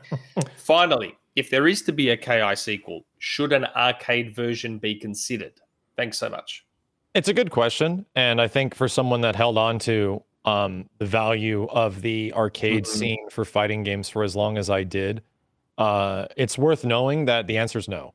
Uh, the answer is that there is no direct scene that is big enough to sustain what they would need for it to cost to make, right? uh, even in Japan, w- w- the the bigger thing is I- I'm talking actually pre-pandemic. In in a post-pandemic situation, it's significantly harder. Where any place that might have had like a growing arcade scene in 2019 is practically non-existent, and it's you're you're pretty much limited to very small locations of people that are just hardcore from like 20 years ago. It's Yeah. it's difficult now, and even even to the point where one of the biggest arcade developers there is, which was Raw Thrills, had to port one of their games to uh to recent hardware when before in the past they said they would never do that they said they would that our games are arcade games that's the way they are because they make a ton of arcade games but yeah. Um push comes to shove well we can't be doing nothing and they Mhm. made a switch port of uh Cruis'n USA and it was great or Cruis'n Blast it was great so Mhm. I, I think the chance of that being a thing is extremely low, much less being considered for the future is also extremely low because the uh, the unfortunate the unfortunate situation is that the future is online. Yep. Did Yep. did Street Fighter Five get an arcade version? It, did. not did it? Oh, it, It did. did four years into its de- into its already existing development. Wow. Oh wow. It was very weird. Why? Well, yeah. So so hold on. Four years. It in, never so came out that- anywhere outside of Japan. I was about to say it wouldn't. It's have, called and that, Street Fighter means Five last Type year. Arcade. Wow. How strange. That is. Yeah. Why would that happen four years later? Capcom works in mysterious ways. Uh, Capcom, Capcom, and their fighting game division over the past uh, eight years since like Street Fighter Cross Tekken works in has worked in strange and mysterious ways. Four years. That's so weird. It's very weird. What a strange choice. Man. Yeah. Tell me Hey. about it. Capcom. Okay. Uh, So next one. do- We're, we're doing okay, I think. Um, Yeah. Vinny 13. Uh, evening all. I've been really interested by all the KI chat in recent weeks. I uh, only have any real experience with 3D fighters, uh, Tekken specifically. How accessible do you think KI is to pick up in 2021 22 as preparation for whenever we get a new version? P.S. Thank you for the Omega Rally Championship code. The driving model in that game is indeed excellent. They should totally reboot Micro Machines with this control scheme. That's right, Vinny. That is what I was saying. Anorexic made a great little game in Omega Rally Championship. It's just the creators collection game, but the driving model he has for a rally game in it is great. And it could easily work for a new rock and roll racing, micro machines, take your pick. Max would be aware of all these games because Max is probably a very similar age to me, and we would have grown up on the same games. Did you like rock and roll racing? I have no idea what it is. Oh.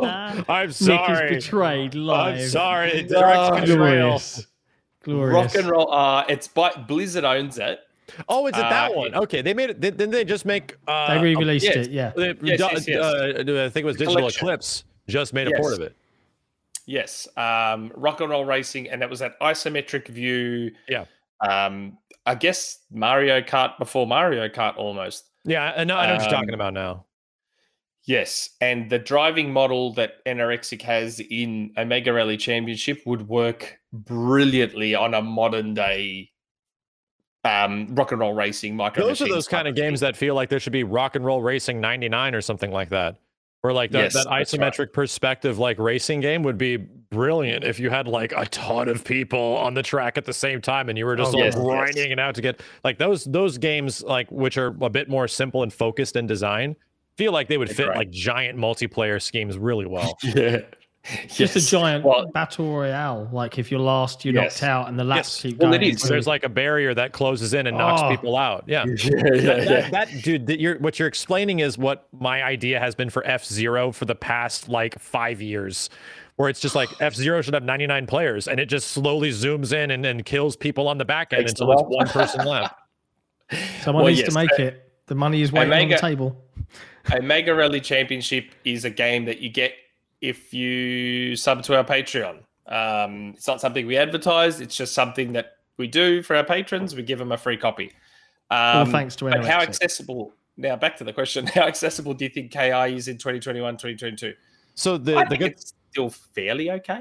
It's pretty good. Like the nice thing is that Killer Instinct always has a pretty good populace of people playing. If you're going to go online at like three o'clock in the morning, it's going to be a little difficult. You're only going to find the hardcore dudes. But yeah, being a game that is cross-play between uh, Windows and Xbox, and even in some fashion Steam, uh, Mm. yes, yeah, there, there is a pretty good amount of people that'll be complete noobs, and you can jump in and play.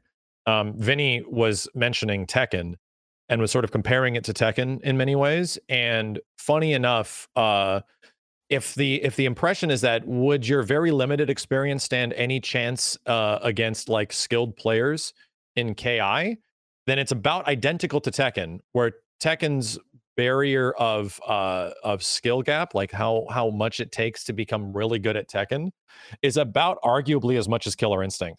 Killer Instinct to be really good at it will take you years. There is so much stuff Mm. to remember when you're not playing it at a Mm. casual level. It is a very difficult game to be really good at. Yeah. Um, And that's because the roster eventually got big, and Tekken's a game also that is a legacy game with a ton of moves, and people just had to play this stuff for years to know how to block everything and what it looks like. Um, Mhm. luckily enough, KI is insanely accessible at a low level. It's arguably one of the most fun fighting games if you're just hitting buttons. It's, Yes. You just see stuff happen, and it feels great. But the It best is. part is that unless you start having an understanding of the game and you get an understanding of what's happening, it's not difficult to be in somebody else's head and directly take advantage of that. Like it puts the mind games at an absolute surface level. In the same way that with Tekken at an early, at a very early level, you're trying to like block everything until mm-hmm. it takes you a while where it's like, well, you know, you're not going to be able to block everything, man. Like that's kind of the way these games work. It's not going to be designed for you to be able to block everything. That's the point. So that's that's an important thing to understand in terms of accessibility. Ki is definitely a game where you'll have fun at a, at a low level. But if you Yep. want to approach it and take it seriously, oh, there's plenty of people that still play and they are super good. They're sweaty as. Yeah, you are not gonna- you are- as. It it if if if the question is like then that's that sucks. Fighting games shouldn't be that way. No, no, no. There should uh, fighting games should have a skill gap. Like that's what makes them Mm. special. There should be. You watch somebody really good at the game should look very different from people that are at Yes. the mid to lower level. It should Yeah. look like a completely different game so that you have something aspired to build up towards. yeah. Yes. Otherwise, what's the point in? The Otherwise, rock what's the paper point? scissors. Exactly. Yeah. Even uh, yeah, that's, that's wonderful to hear you say that because I know you're not big into fighting games, right? It's true. But yeah. to have people understand that, like, like you, you have to understand, you can't be amazing at something if you just picked it up and expect to beat the best people, right? Yeah. Like Mm. that that's a that's a general understanding that I think people have, but for some reason, developers still are trying to do that. It's like, I, I can we just make the game fun? Well, I think I think there's a huge argument, and you know, my biggest point of reference for that is is Halo. The Sure. backdrop gives it away. I'm a big a big Halo fan. When I played Halo CE, and I was I was like I was the best. I was the best among my small group of friends. It wasn't online, so I didn't have anyone to really go up against. And then Sure. Halo 2 came out, and I realized I was terrible because suddenly there was this echelon of players. I was like, oh my god, I am getting wiped out. What I thought I was the best, In- and it pushes and drives you to get better and better. In fighting games, we call that basement warriors, where essentially you're the best out of a group of friends and you think you're super right. good at the game. And then you either go to an arcade or in this situation, you jump online in higher ranks and you just realize that, oh, I've got to oh, I, oh, to oh, I'm not that good actually. Oh, like there's all this stuff that I'm missing, you know? That's Yeah, and That's and an that's important what part. Yeah, and that's what led led me to love Halo even more and, and play more. And uh, you know, I don't play so much, but I can still hold my own because I've got a lot of muscle memory there. That, Yep. You know, I might not be as quick reaction wise as the young whippersnappers nowadays, but I I'm more seasoned. That's The that's exact- how I'm viewing it. you'd, you'd be you'd be shocked how all this stuff is the exact same thing in fighting games where retapping into that muscle memory is exactly what it is. You just need to be familiar with these situations, be Mm. around them enough where they become normal situations and suddenly they're not scary and you know what to do. Yep, absolutely. Some, something Max said just reminded me of my favorite story about Marvel vs. Capcom 2. I went to an arcade once for, for the Australians watching. I went to the Crown Casino in Melbourne where they used to have a basement arcade. Started playing Marvel vs. Capcom 2 on a dual sided cabinet. Yeah. Halfway through playing, realized back was broken, so I couldn't block. Wow. in Marvel vs. Capcom 2, which you really need to do in Marvel vs. Capcom. Unless you're a gun attacker, like you got you got to be able to block. And then like halfway through, I hear bing bing bing on the other side. You've got a new challenger. I'm like, no, I can't block.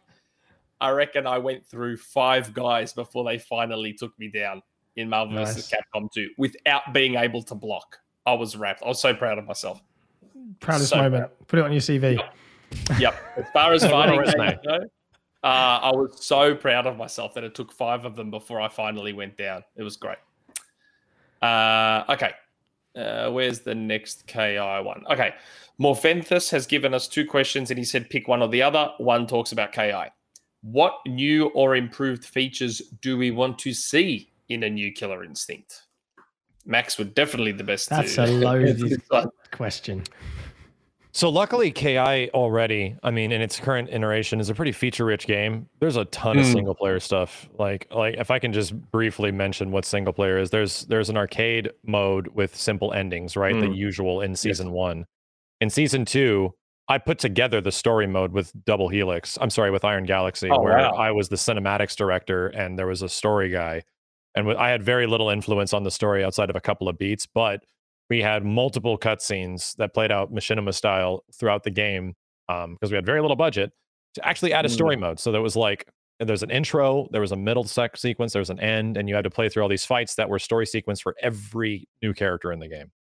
Uh, season three, they don't have a story mode like that one, but they have um, a giant Shadow Lords mode, which is like a world Mm. tour mode where you level up your character and get items and abilities, all to take down the super big bad guy, the the Shadow Lord bad dude Gargos in the end. That is a crazy hyper buffed out version of Gargos, right? Mhm.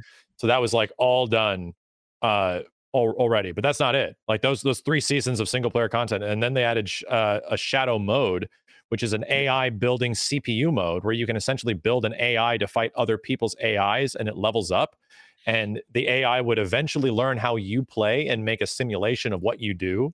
So uh, people could, without feeling bad, play some of the best players at KI, but just fight their AI if they wanted to. All this stuff was in Killer Instinct, right? So this is all this is all just single player. Not to mention uh, the online features, like everything that it had. The fact that like its approachability was the way it is. I think honestly, like one of the best things that KI can do instead of taking the existing elements that are or already people love this stuff. This is why KI is such a hard act to follow because it already had all this shit.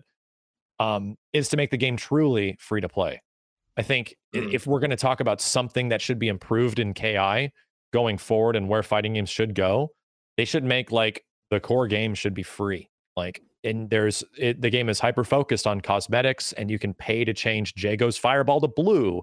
You can you can you can do these things and unlock packs and stuff like that. That'll give you new Mm. secret colors, and you can go fight boss fights potentially online. That'll give you. There needs to be stuff like that. There needs to be a consideration for people that fighting games aren't just a tool to beat somebody else's ass. They need to be accepted that they are video games, right? They are Yeah. they are things that people just want to jump in and play. Um, and luckily, old Ki had a lot of that, but I think there is room to expand, especially considering how you know the way fighting games are currently. So, Mm. if we're talking about systems, like I just I want to see supers. You know, like if we're talking about things that can be improved in Killer Instinct, I would love to see you be able to drop a couple of meters into a big cinematic super in some way. Uh, so very above cool. what we have with the shadow ones. Um, no, so those are like EX moves, right? For the most part, like in, Yeah. in Street Fighter, when you use like two, when you use a bar on a regular special move, it turns into an EX move. That's what KI Yeah, has. yeah. Shadow moves are essentially EXs. Yeah, Um, that's I'm talking like doing some big cinematic Marvel 3 Street Fighter 5 kind of thing, right? Yeah, or yeah. in integrating, you know, more things that you can do with the flashy stuff. To be honest, like Killer Instinct didn't have a huge budget to put into the little fluffy, flashy Mm, stuff. Not mm. every character had a fatality. Not e- every character had like the best ultras and stuff like that. Some stuff did have to come online a lot earlier than they wanted to. ultras. I think like all the fluffy stuff that you see in a game like Mortal Kombat with like brutalities and fatalities Mm. and stage finishers, I feel like all that kind of stuff could be definitely considered. The stuff that makes good trailer bait, you know? Yeah, Uh, yeah. Killer Instinct didn't barely had any of that, and it took many years for all that stuff to eventually come online. Mm. So Yeah. good answer. I think there's probably a lot there. The cosmetic stuff in particular, considering how I, I don't say niche in a disparaging way about the fighting community, but because of how niche it is, you get a lot of people that really love their fighting games. That yeah, I want to go all out and I want to really customize my character and you know do X, Y, and Z with fireballs and things like that. I think it would be a great great way to start, but I think we're a little ways out from ever seeing what KI two would be. Sure. We'll see. Okay, so this is, I think, the last of the direct Max slash Ki comments slash questions. So we'll get through it now in case Max needs to go because we're really hitting his limit. Yeah. Uh, running right. No question, just a couple of quick comments. Max, your videos on Killer Instinct are outstanding and helped my KI game improve tremendously. When my wife and I first started talking, she would call me and hear an obnoxious amount of clicking in the background. It took her three phone calls to finally ask what on earth I was doing. Also, a counter breaker is one of the all time most satisfying things in video games. It really is. And shadow counters are like, if you pull one of those off, it's so good. Uh, congratulations to the whole era crew on hitting 10K. Hopefully, it hits by the time you read this. Yes, we did. Well deserved. you all do a great job and have worked very hard to create this wonderful community. Lastly, I think it's only fair that since John sat through a KI Field podcast, Nick should have to sit through a Sea of Thieves podcast. Yeah, I was trying to get Freddie Prinz Jr. on. We're you've still trying, and failed. Yes, and I reached out to him on Twitter the other day and said, "Dude, get on the podcast and we can talk about Sea of Thieves." I don't be- like Sea of Thieves, I but I'm willing to sit through it, and that's fine. that is honest, okay. A lot of people think I don't like CFDs anymore because I didn't like the last expansion. But I did a I did a, a guest on um, XEP Xbox Expansion Pass. If you haven't heard it, it talks a little bit more about what Xbox Era is and you know what we're doing, why we're doing it, how we jang, you know juggle the being a publication versus content creation. It's a tricky line to walk. Um, but through that, I ended up speaking to uh, one of the guys that does a, a rather large Sea of Thieves podcast. So I might end up on that. So maybe you can dodge this bullet, and I'll go talk no, about pirates. that's and okay. stuff I'm still going to try and get Freddie Prinz Jr. on. I'm going to get him on. Okay. I will do it eventually. Well, I can, I could will. tie this all together because uh, uh, one of the dudes that is the lead music guys on Sea of Thieves is Robin Beanland, Yep, and he made the original Killer Instinct soundtrack. he did. Oh, in wow. 1995. And funny, he, he's the one back when KI was being resurrected back in like 2013. I went to E3 and had dinner with him. And we got to share a whole bunch of stuff of what happened between Microsoft and Rare around the early 2000s and stuff that I could never talk about, but had a great like candid conversation about like everything he gave me, his Killer Instinct uh, leather jacket that's worth literally thousands of dollars. He's like, I want to, I want to pass it on to somebody that like loves this stuff as much as we had, as much, it's having as much fun with this as much as we had making it. Because these, these dudes were like in their teens and twenties, early twenties when they put together. KI. Mad. So uh, genuinely great dude, and he's still at Rare, and he's still pumping out incredible music and everything. Yep. Yeah, sea, That's sea of. Thieves. The soundtrack is. I still love it. Like I, I'm not going to go on a Sea of Thieves tangent. I promise. It's No, it's don't. It all comes together. It all comes together. It's full circle. But yeah, Yeah. uh, Um, well, well, well, that's it. Because I know Max, you said that you had a bit of a limit, so that's why we tried to get through the KI questions and the direct questions to you first. Sure. So I don't know if if you need to go, that's fine. Um, I only have a couple you- more minutes uh, until I do have to go. So if we have anything else to to, to wrap up or any final concerns or anything about that, uh, um, That's can, a good shout. start I have- right now. I have one final Yeah, yeah. question for you that I can throw at you and tell me what you think. In this scary world where an unknown developer is possibly developing, uh, you know, a new entry into what is arguably one of your most favorite fan- fighting franchises of all time, do you think that there's a world where they could pick up all the engine, all the artwork, all the asset work that exists already, and then completely use that as the foundation and then rebuild and then go from there rather than you know new dev takes it on oh i'm going to go and use unreal engine 5 and i'm going to build this all, all the systems from scratch. If there if that was possible and do you think it is would that be your preferred route to take ki 2013 as the foundation and then have this developer really look at it from from scratch redo all the textures and then start playing around with the systems Yeah. Um, that's a great question because yeah, I have thought of it a lot where a, a reuse of assets in fighting games is like a tale as old as time kind of thing, where it's been happening for so years. Like Tekken Seven still uses assets from Tekken Five, right? Um, and Smash Brothers Ultimate was just a, a reusal of assets from the previous Smash Brothers for Wii U, just changed and modified, right? I don't think it's a bad thing to reuse assets. I think it's obvious to touch things up where there might have been limitations, if not budget constraints before, and make things look better, work better, uh, be more fun to play, change the way characters play, right? But you can still use them as a base. So to answer your question, yeah, I think they should absolutely keep things in in hand from Killer Instinct 2013 to 2017. I think though Mm. that game set up for too much good shit to just completely get rid of. I think a complete new take on KI would be really interesting, but I would be substantially more worried Yeah. if they just decided to start over because they could make the, the existing assets that KI had look a lot better and redesign the characters and put them into a new game and it would look damn good. It would Yeah. still it would still be a very good looking game. Well, KI, Killer yeah. Instinct in in most fashions animates very well. And there's some Yeah. really Mm. really great looking characters like Sabrewulf and stuff like that and Glacius Yeah. that still still stand like if you I would I would argue if you haven't done it yet, just go download KI Definitive Edition. If you have an OLED, and if you've never seen what Killer Instinct looks like on an OLED, oh my god, dude, see what Looks KI right. looks like on a 4K OLED, and it will challenge anything modern on the Xbox platform, much less the PlayStation platform. It is ridiculous looking It is. Yeah. It looks So- nice. a lot of stuff really holds up, and I think it can be improved upon. Here's the problem: Uh oh. Killer Instinct's made on something called the Hex engine. This is this Uh-oh. Who's ancient piece of software Double helixes. that isn't? Double Helix's own proprietary Hmm. engine that they had that was built into the contracts with Microsoft. That if the project moved forward, they would also pass on the engine usage. Dope. And luckily, like this is the miracle that is Killer Instinct. The game moved to Iron Galaxy, a company that has been doing nothing but like making ports for years, like Mm. half a decade. They've been doing ports and working in other people's engines, and they had the engineering marvel to take the Hex engine and literally figure it out in like record time. So, just to give some perspective, TJ Combo was the first prototype character that that that Iron Galaxy had with uh, Iron with Double Helix's engine. They had two Wow. months. In two months, TJ Combo was fully functional online and had his own ultra. And wow. what he was the lighting was still weird with him because he had uh he had he was like a darker skinned character, obviously. So they are Mhm. still figuring stuff out because it's like, oh, so how do we light the character? How do we do this stuff? They, they chose a pretty challenging dude because TJ was like a man, right?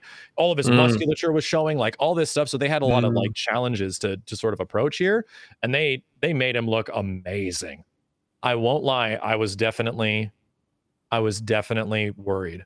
Like when I saw some of the stuff that was online, and I was hard for me to put things into perspective because Double Helix was doing a great job, but they really killed it, and they had Mm. the talent like the engineering talent to kill it.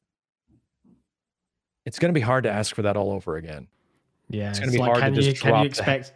Does lightning strike twice in the same spot? So, so Microsoft strike three still times. technically, It's the third time Yeah. technically. Yeah. so, so Microsoft still technically owns the engine. Yes.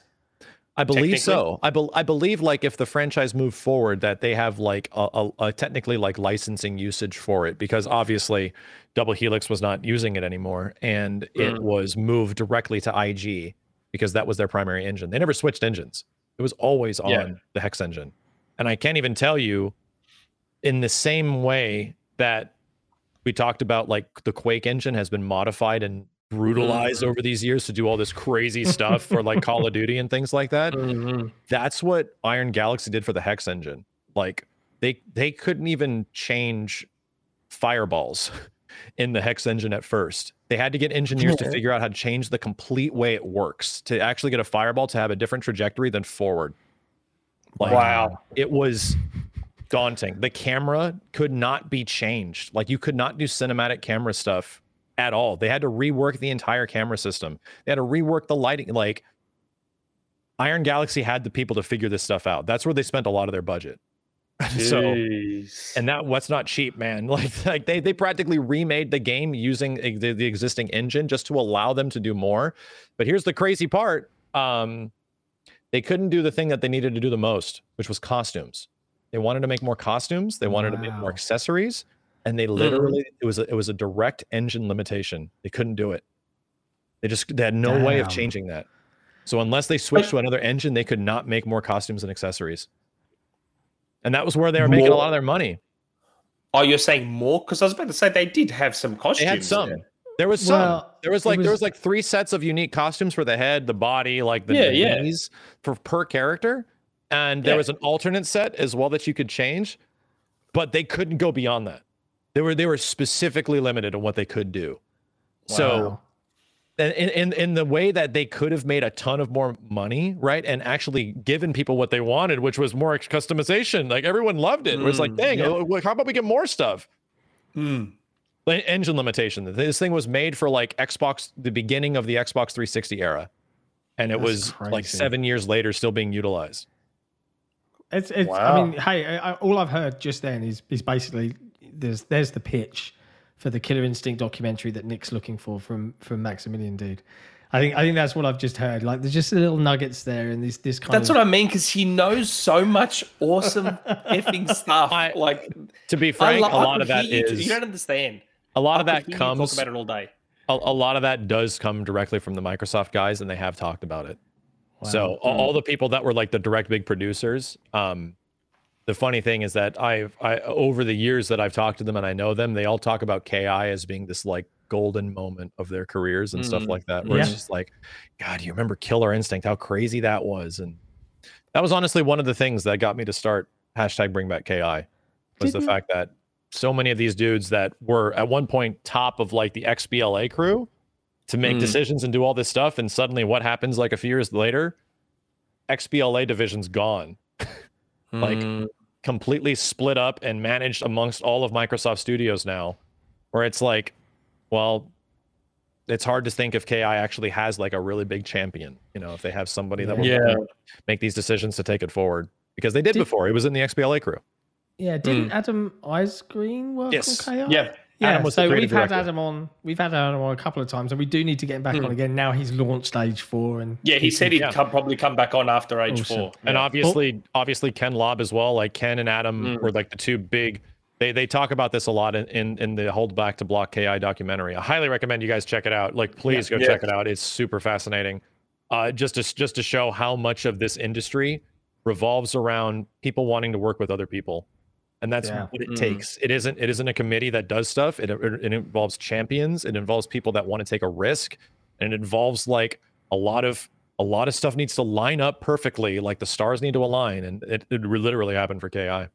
that's amazing. Just one last quick one before you go. I just remember now. KI World Cup isn't it supposed to be coming back again soon?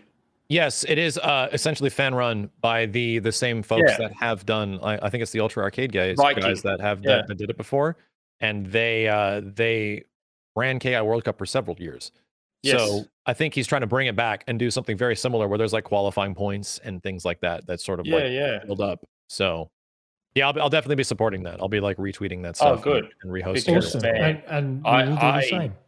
I get so into KI World Cup. I watch that like I watch any other sport. Like I have it on all day in the background and I'm watching and ah, it's the so documentary good. covers a lot of the the community world cup aspect of it as well and how microsoft sort of supported it this was like even before giant capcom cup stuff so Yeah, once yeah. again that's another thing that was super influential was community engagement that microsoft sort of started Mm. that Isgreen and a lot of the xbla crew allowed to happen and Mm. even to the point where they fans budgeted a character to be made like i'm not even kidding shadow Yes. jago was just a skin Mm. at one point and then microsoft was like hey you know what we want to support our world cup and the this fan thing all the money that goes into you buying this character uh, essentially pre-ordering this character goes into Yeah. the tournament scene goes into pot bonuses and goes into paying to make this stuff happen and they had a budget of like a hundred thousand dollars and They smashed it. it hit it in eight minutes Mm, they smashed it. they so- they sold enough of the character in like eight minutes and they're like okay Oh. so we can't talk about this publicly because they'll think we're, we're lying I basically paid 80 Australian dollars for Shago because he came with the 12 months of Xbox Live gold. I was already three years ahead on gold. I just wanted Shadow Jago, so I paid eighty dollars and I got him. Oh, ah, I love it. I well love worth it so much. It. Well, look, Yep. uh, Max, appreciate you know we're right on the cusp of, of you having Yes. to go. Yeah. Um, so wanted to take this opportunity to really thank you for, Thanks so for much, jumping man. on. Oh, no, thank you guys. I'm That looking, is- I'm looking forward to whatever happens in the future. If you get any more people to talk about Yeah. KI, if anything, if there is a future for KI, I, I truly hope all this stuff does end up actually rounding the bend. Because I. as Be much good. as uh, Nick knows it's true, you hear about these things that seem super cool, and sometimes they just Yeah. don't happen. It's Yeah. like they Mm. were happening, man. Like I swear, like it was definitely there. And I, I hope KI is not a situation like that. I hope that yeah. Mm. I hope that Microsoft hasn't forgotten about it. The biggest hope now is who's going to do it and who is Yeah. going to take up that mantle because that is a big mantle. Yeah, Mm, it's a big shoes to challenge. fill. But fingers crossed. But yeah, um, as always, if if you're watching and for some bizarre reason you've heard of us but not heard of Max or his content, go check out his YouTube channel and his Twitter. They're running across the screen and his Twitch. Yep. Um, he's on there regularly. Um, Yes, and yeah, absolute big big thank you for jumping on, Max. We really appreciate it. For those Thanks heaps, still mate. watching, we are going to jump into some more community questions in a bit. We'll Yes. just let Max slide out and gonna slide uh, out. we'll carry on. Goodbye, guys. Max. Thanks for having me. Have a good one. Thank you very Me much. too, mate. Thanks heaps. What a, See, and we I- just a keep fan- going. I love I love StreamYard for this. It's good, And, isn't it? We just keep what going. a wonderful guest to have on, Max. Uh, I, I What a- what was trying so guy. hard to get him on because I, I could hear him talk about KI all day. the I passion could is hear him talk about it all day. the passion is is is obvious, right? And Yes. you know he speaks about it with such knowledge, such passion, such love for the Mm. series. It's hard not to find it a little bit infectious. Um, Ah, so, so big good. thank you to, to Max for jumping on. It was really really cool. Yeah. So, So, I we'll feel a little on. bit. Yeah, we'll continue on. I feel a little bit weird today because I feel a little bit out of sorts because I haven't got any of these buttons to press. So I just wanted to take a moment. We do have Jesse Don Cabeza who's who's hiding in the background, who's actually Our producing. So if you want to know why all the banners are running and doing all of this stuff. Uh, he's he's there pressing the buttons so that none of us have to. Uh, creaky legs. I want to see that. I want to see that in GIF form at some point on Twitter in the next couple of hours. You know, Um, I need to. I, I just saw Asa from Game On Daily. I, I just saw, saw, yeah. Asa in the chat. I need to ask Asa how he customizes StreamYard as much as he has. yes, I, I want to learn how to Pick do it. brains, I wouldn't 'cause- mind sticking with StreamYard going forward because of this kind of flexibility. When we have these guests that are on strict time, they just appear for a little bit and then they go. Don't do that. Uh, Emil, Emil with a super chat. wait. There's one Hello, as it. we all see. but- Uh, actually, you can show the super chats. There you go. How cool is that? Uh, Microsoft is finally spending a lot of money on publishing deals. Would you like to see a new first party IP from Rebellion? Hmm. Do you know what? Their, their games, um, they're usually co-op focused. They're interesting, but they're also a bit one note sometimes. Maybe that's a team with a really big budget that could do something above and beyond what they have been doing. But to my knowledge. Zombie Army in particular, which I've played, I played a bit of Sniper Elite, but Zombie Army, it's quite good fun if you're into that kind of thing. Yeah. It's a bit mindless, but it's good fun. Um, hey, I wouldn't I wouldn't say never to something like that. Um, so yeah, maybe, but uh, it's certainly nothing we've heard about, right? Nope. Not with Rebellion. Not and with just- Rebellion. Just a little further up, I presume you might have seen it by now. Acute perspective, uh, respect due, everyone. Happy Halloween. Happy Halloween. Yes, it is Halloween here. Yeah. Now, do And you know what's that- really cool? Is What? in 21 minutes, I'm going to time travel live on air. Because right Yes, now, at 2 a.m. you go back to 1 a.m. yeah, I'm gonna, I'm, I'm, Yeah. I'm in the future right now. Technically, 1:39 a.m. here, and in 21 minutes it'll be 1 a.m. again. So Yep, yep. it's an extra hour in bed.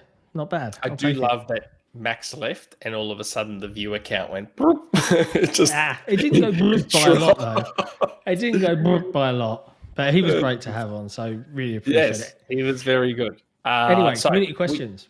We, keep going with community questions. All right. Um, all the way back to the very first one. Big Glow 25. Hey guys, I was wondering would Microsoft Xbox do a state of play Nintendo Direct equivalent when they have more games to announce outside of E E3 TGA, since I feel that would increase their presence in more territories and show their commitment to gaming? We've covered this a lot, haven't we? And, Um, and they've kind of started to do it. Yeah. Um, and obviously they had Inside Xbox, which kind of just slowly went away without officially announcing everything. It was just sort of like old Yeller, just taken out taken the out the back and shot. yeah, old Yeller. Um, I I think again, it's one of those things like uh, you know, waiting should be like the key phrase for Microsoft. Everything is waiting. You got to wait. I I feel like once they have, we probably sound like broken records, but I feel like once they have that cadence that they want, where they're pumping out those games. I mean, we've always said clearly the goal for Game Pass was one tent pole per quarter. We, we were saying it long before they said it themselves Yep. because it makes sense. You that's why they do one dollar for three months. So they get you with a dollar for three months, and then they're hoping that in three months' time, the next big game comes out. So you think, oh, I'll just stay subscribed. And then three months later, another big game comes along. Eh, I'll just stay subscribed. That's their goal. That's what what they're trying to get you to do.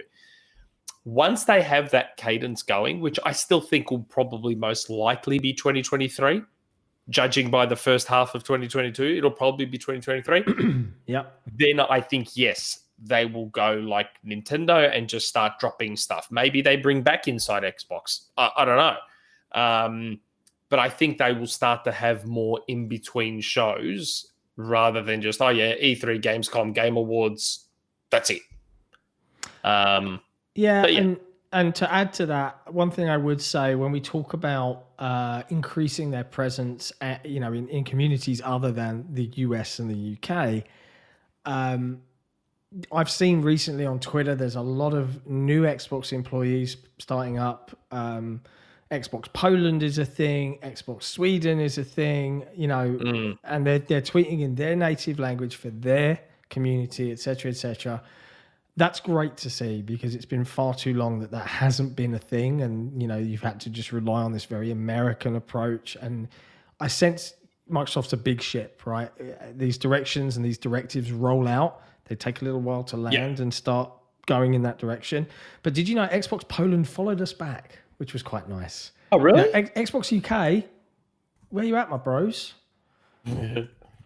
Come on, like I'm here.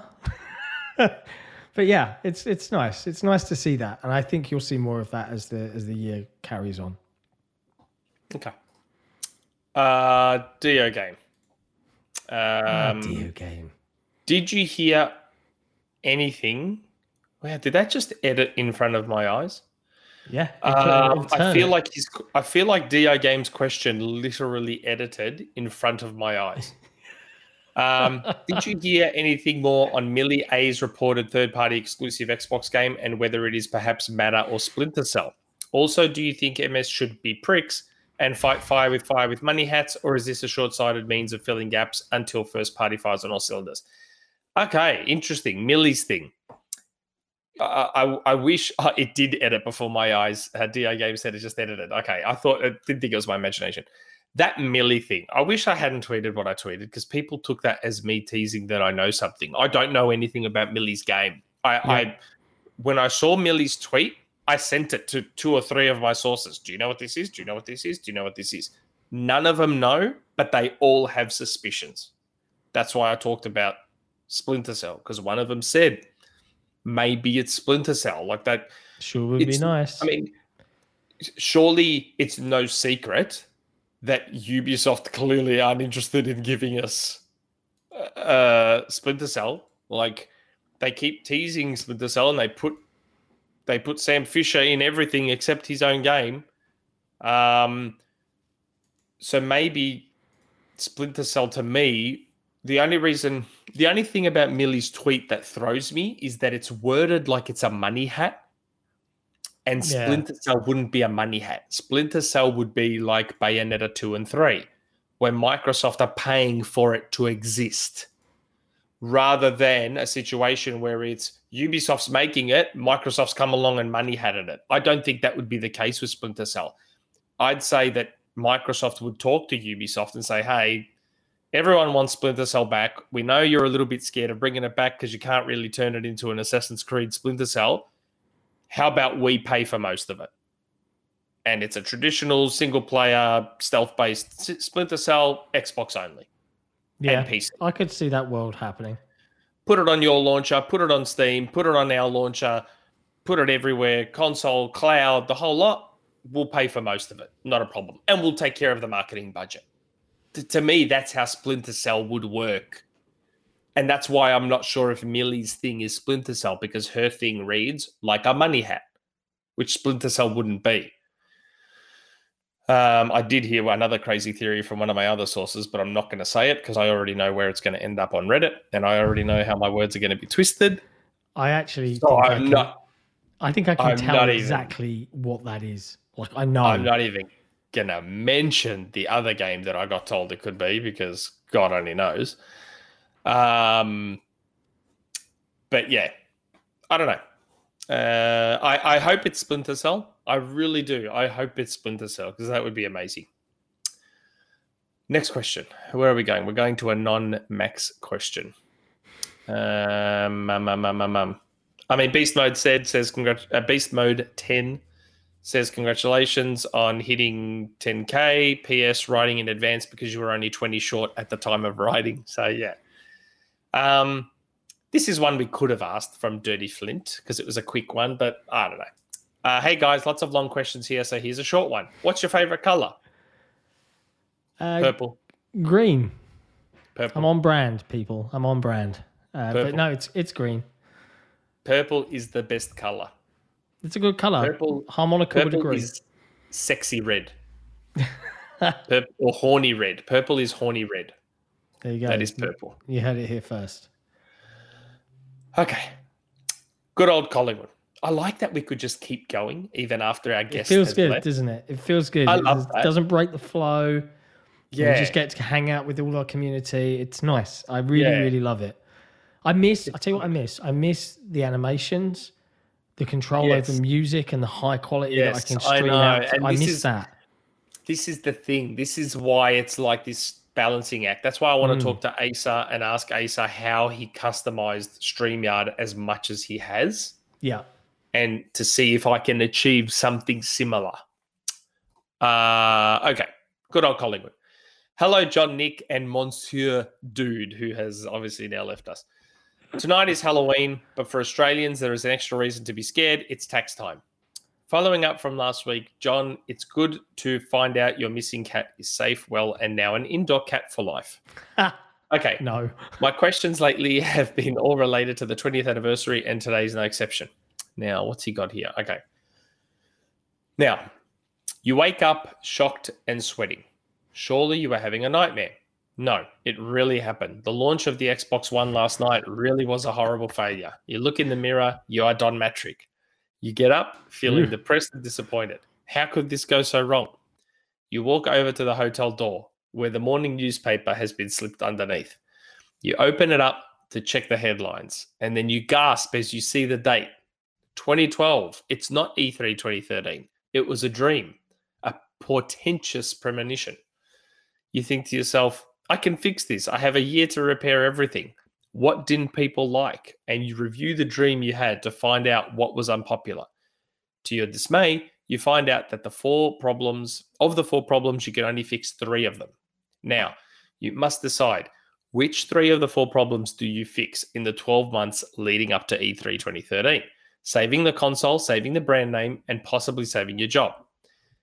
The Xbox One being online all the time and with DRM issues, the Xbox One being bundled with Kinect, the Xbox One being less powerful than the PS4, the Xbox One being $100 more than the PS4. You are Don Mattrick. What do you do? That's actually a really cool question. It's a great question, Um, but it's a really easy answer. It's a really easy answer. The online all So the time you- DRM. You can fix three of these issues, uh, but you can't fix one. So I would fix being online all the time, being less No, no, powerful. no. You can only fix one.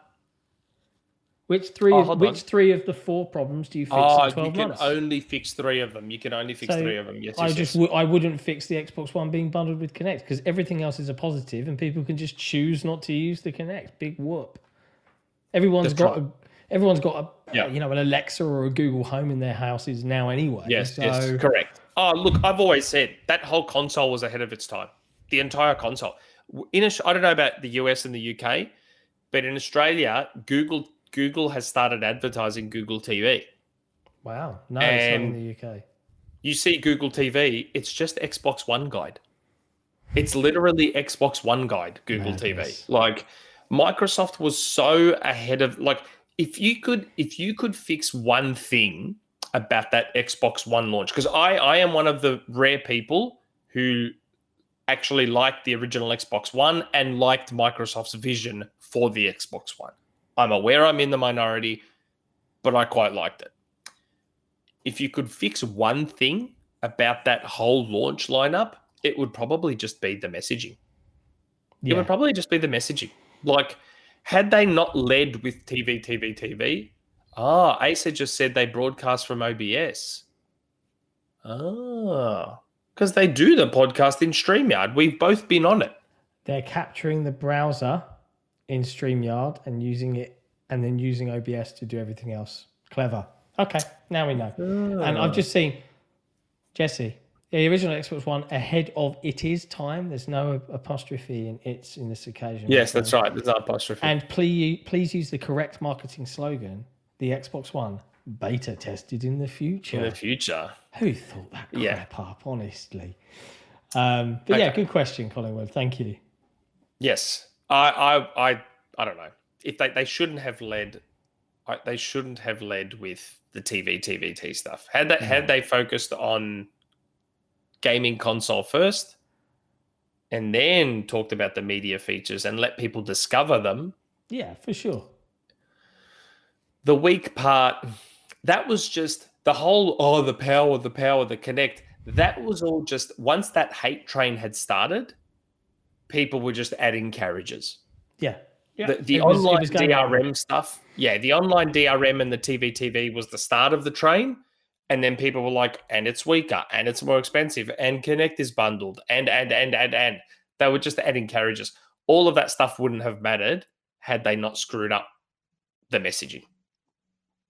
Because even now, think about how cool it would be to be able to buy a cheap disc for a game, but have a digital copy.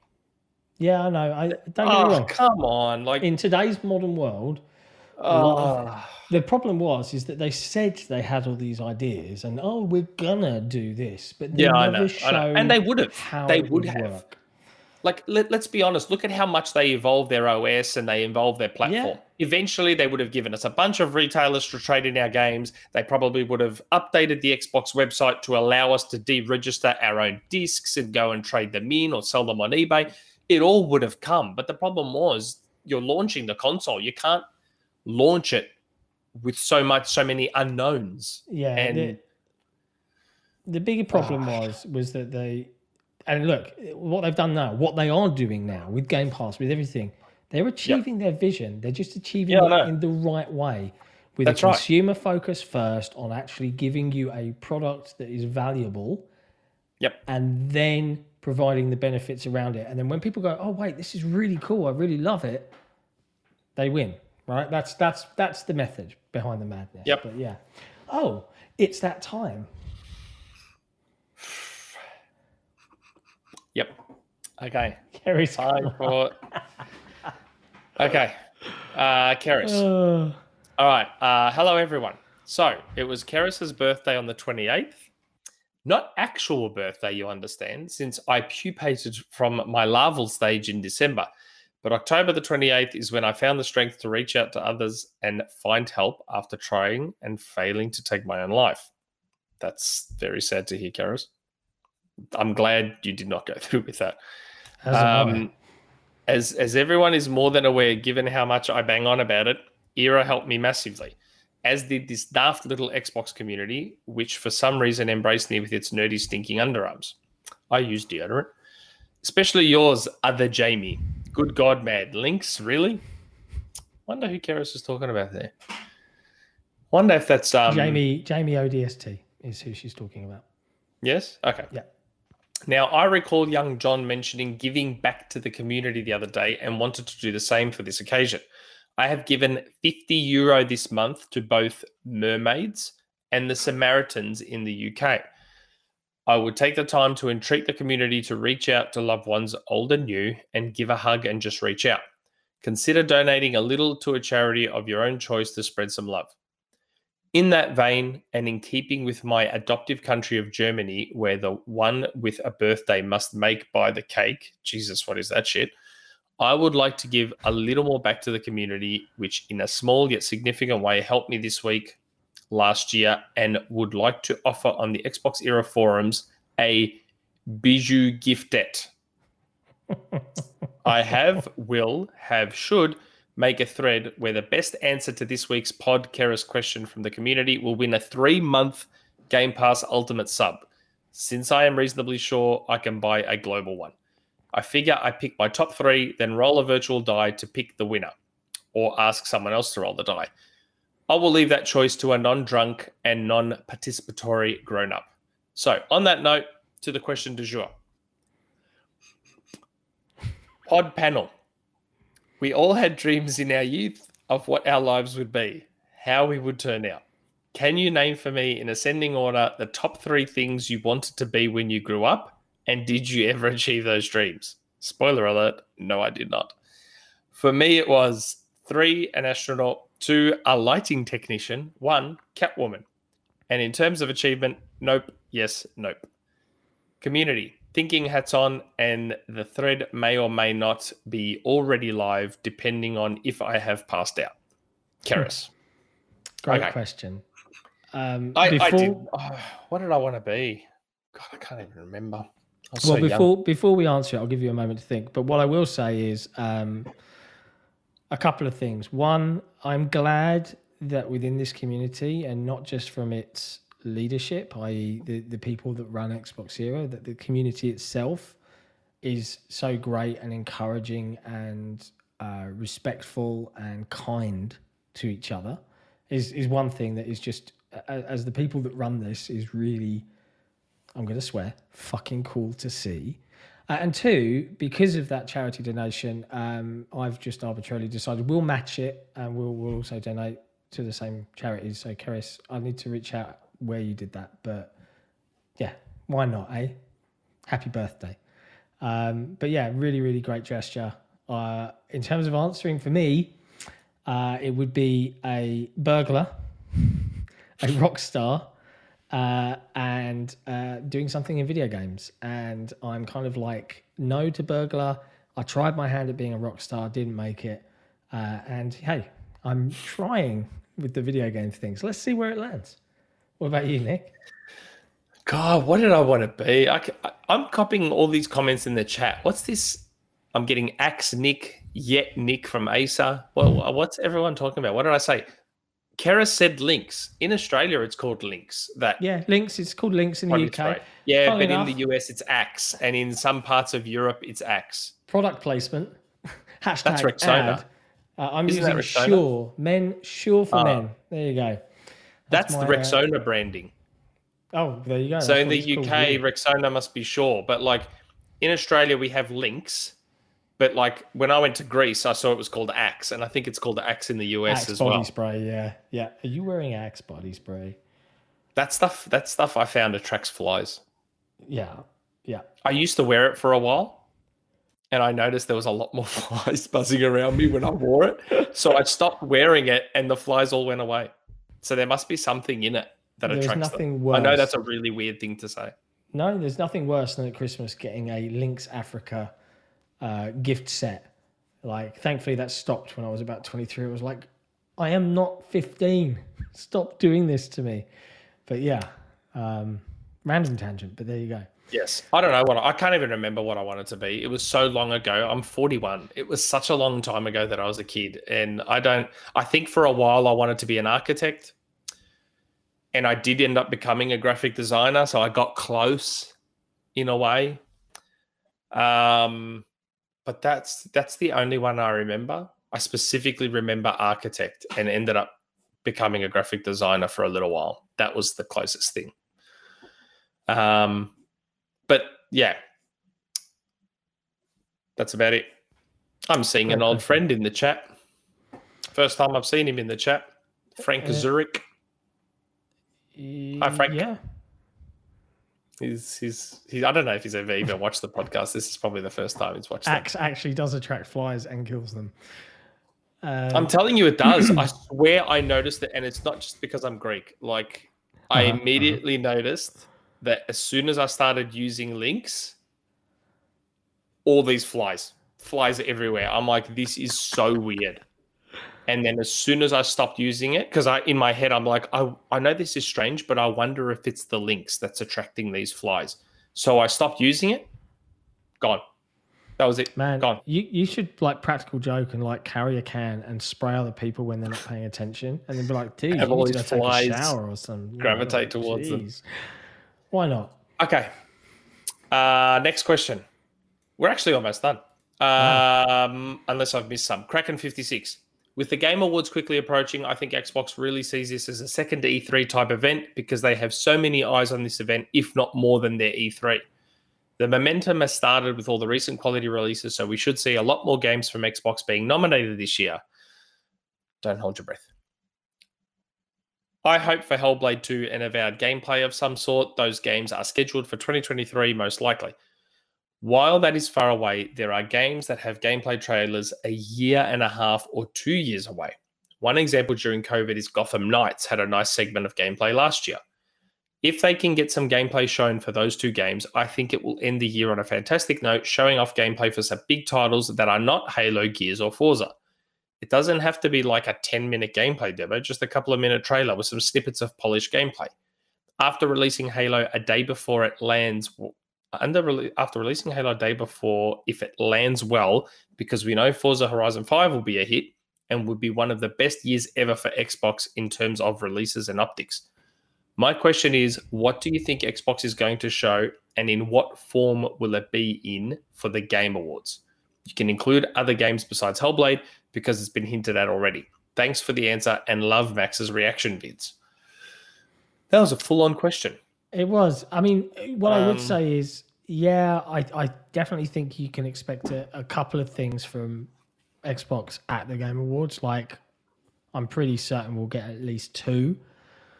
Um, and I think one will probably be just more trailer slash announce or something of that nature. And I think the other maybe gameplay focused. It will be just a, a deeper reveal on an already announced title. I don't think we'll see new announcements. Yeah, I don't think I I don't don't, think know. we'll see. There's enough on their plate right now don't that we haven't seen. It feels Like- weird to announce something else again that is yet to be seen. Yeah, seen. but hold on. Let, let's look at context, yeah? So, who runs the Game Awards? All right, okay, yeah.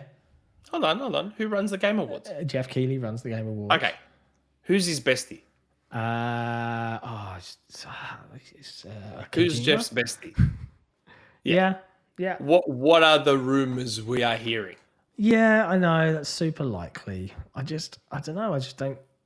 We've heard rumors. Like you know? we're hearing rumors. Like Jeff Grubb has said, they're still negotiating. I don't think the deal is signed yet with um, Kojima's game. That would be a pretty good stage to announce it. Sure, but the deal if the deal if we're hearing yet that the deal isn't even signed yet and what we're expecting a produced trailer to show it off specifically What if it's just a title card? What if it's just a title? Well, hold on a second. The fact that the deal may or may not be signed doesn't mean that the game isn't in existence in some kind. Yeah. It could still be. Like Yeah, it- know, it- all it would need, all it would need is a title card. Let's be honest. All it would need, Kojima comes on stage. Hey, I'm working on a game for Xbox. This is what it's called. Boom. Bang. Mic drop. That's it. yeah. that's it. Yeah, okay. Yeah, it's possible. I won't I won't discount it. But yeah, Like that's what we'll see. Sure, like that's right. And if it doesn't make it into this year's Game Awards, then you hold on to it till next year's Game Awards, and you have something to show. You don't announce it at E3. You don't announce it at Gamescom. If if the deal with Kojima goes through, that has to be a Game Awards announcement. It simply has to be. Like, there's just no choice. There you go. Um, so that's that's my guess. Uh, I think they will be trying to get that announcement there. Whether they do or not is another ball game. If if my information is accurate and Killer Instinct is inaccurate in in active development, I think that would also be a great place to announce it. Um, because, true. like Max kept saying, it needs to be bigger. They need to put more money in, and it needs to be bigger. And if the Game Awards has more eyes than E3, announce KI there. Announce Yeah. it there. yeah. Why not? Uh, okay. Faisal. Hello, Ah, friends. Having a look at the excellent questions the other patrons have submitted this week, I was a bit concerned with the lack of friends content. Not to worry. In order to live up to the excellent title that John has bestowed on me, uh, I'm here for you as the rain starts pouring in Toronto. This week, I was thinking about season six, episode eight, the one with Ross's teeth. So funny. What do you think? And he just smiles. He's got those super Oh, white God. teeth. So good. As you know, in order to impress a girl on a date, Ross bleaches his teeth, as and as one can expect, hijinks ensue on his on this multi-award-winning, critically acclaimed show. If you remember, at one point she turns off the lights to reveal she has a groovy 60s inspired neon art in her room. Yeah, she's got a black light. This leads to my question. What time periods do you feel are underrepresented in video games that would be cool to explore? Congrats in advance on hitting 10K. The Roman slash Greek period? Ah, man. what time? World War Two? Yeah, we, we've done World War Two, I think. Um, I would like to see. Um, I mean, man, I, I like the recent trend of trying to do 90s stuff. Like, but it feels like there's nothing particularly iconic about it. That's the problem with the 90s. The 80s had this real vibe, the 70s had the brown and drab corduroy kind of vibe. The 60s was obviously the 60s, the 50s. Fallout does quite well. Um, it's a real tricky one. Uh, so you, I think you'd have to go back way in the past, similar to Nick's sort of suggestion, and do something there. But it's really difficult to kind of think on those lines because it's just, oh, you know, let's do something in mythology or do something in legend and Mm, I feel like almost everything's covered. yeah, Just about everything is covered. 80s have been done, 90s have been done, 70s. Oh, 70s not so much. That's because the 70s was really horrible for everybody. No, nah, 70s were okay. I wasn't alive then, but you know, I, I obviously relatives and stuff. I, I don't know. And A lot of the music that came out of the 70s is right up my alley. I'm big on disco. Yeah, yeah. A lot of the fashion from the 70s jives with me. Um, you I used to wear bootleg. fan. I used to wear bootleg pants, like real tight bootleg pants. Um, uh, I've still got some of them. I still got some of them. Like I've got some really cool. Today on things you shouldn't pants. admit online whilst doing a Uh, podcast by Nick. I, I like that stuff. I like that stuff. That's cool. Uh, question that came in six minutes ago. oh, Not Jack. Have you two been able to try Age of Empires 4 this week? The launch has seemed incredibly successful and it may become a PC staple for a long time. No, I, I, I've never been an Age guy, I'll be honest. I've, I've literally never played an Age of Empires game. Almost um, everyone I know does, though. Nearly yeah. everyone I know. It's a tricky one. I've got it downloaded. I really want to see it in super ultra wide. I'm hoping it supports it. Mm. I had it downloaded since it was ready to go, but I was busy busy building this, so I, I haven't actually ch- get, had a chance to click play at all and, and actually enjoy it. Um, which is it's frustrating, but you know I'm sure I'll get some time during the week. But it's uh, yeah, but yeah, it is what it is. Um, I'm very glad that I have this now, and I don't have to have the big cloth or sit in front of loads Yeah. of crappy boxes. So it's nice to be in a fresh, clean, modern environment um, to do this podcast. So I'm I'm a very happy man. I'll gladly sacrifice Age of Empires for for that. Um, but I'll definitely try it later on this week for sure. Um, I just saw a, a comment from Eric B. I want Xbox to support it on console. Eric, mate, got a funny feeling they might be looking after you there. Yeah, let's leave that Got a, got a funny feeling they might be looking after you there. Mm. Uh, Sir Bloodraven, no, no rumor mill. I mean, no I, rumor mill. I kind of like touched over the rumor mill when I talked about GoldenEye. Yeah, Um, and I asked about a couple of things before the show. I'm like, can I do this in the rumor mill? And they're like, no. So I couldn't. Um, I kind of wish I hadn't mentioned the Bloodborne thing because somehow that sort of weirdly became almost like my rumor when I didn't yeah. when I flat out said I'm just sort of corroborating. I'm like I, I've heard similar things, but then somehow it weirdly became like when Max talked about Bloodborne on his stream, he didn't mention um, Millie or Colin Moriarty. Mentioned me, so I'm like, oh no, this is this isn't mine. mine, and it wasn't mine. It was never my intention to be mine. I, I wish I hadn't These said anything. happen. I didn't realize Max was such a big Bloodborne fan. There you go. Um, yeah, that's probably true. That is probably true. I am Yeah. a victim of my own success. Uh, I just, saw, I just saw someone tag me on, on the forums, Beast Mode 10. He told me I need to change my Twitter ID to remove the leading underscores. the I underscores. would, I would, but I actually follow the existing Sikamikanico, uh, who is an Aussie, uh, and sh- Oh, really? she's living out there. Um, and yeah, I don't think I'm getting my name. Um, Does she even use the account? Yeah, she regularly tweets. I occasionally see them. I'm like, hey, Sikamikanico, Oh, okay. how you doing? you know, like. Oh, okay, fair enough. Did you like your uh, Dune poster that I sent you earlier this week? yes, that was cool. The Joey Tribbiani Dune poster I really good. want to see that version of the film. That would make that would be a much better movie too. Oh, come on now. Dune was excellent. I still don't get it. I don't. I keep seeing everyone go on about this movie, and I'm like, what movie did I watch? I, am watching. I'm watching Jesse. It's good. in- Don't get me wrong. in the production, I'm not saying it's a bad box movie. going. It's a great movie. Yeah, I think I think the reason so many people love it is because it's it's like Lord of the Rings for a lot of people. This is one of the beloved first ever big grandiose sci-fi books that was deemed impossible to make into a film, evidenced by the 1984 David Lynch movie, which if I watched it again earlier this week one evening, and my God, after I've been spoiled by Dune 2021, it is it's a wow. But if you've been a big fan of those books, like you were Lord of the Rings, for for a lot of those people, it's a dream come true, and and I'm so glad. Ah, that from that perspective, I guess. But yeah, But as someone who never saw the original, yeah, you um, would come I'm in not thinking, familiar "What's the hype?" I'm, again, I'm not saying it wasn't a good movie. It was fine. Yeah. But like the way people were talking about it, it's like I was expecting the second coming. see, and I just watched two and a half hours of setup for the second movie. That's that's basically what I watched.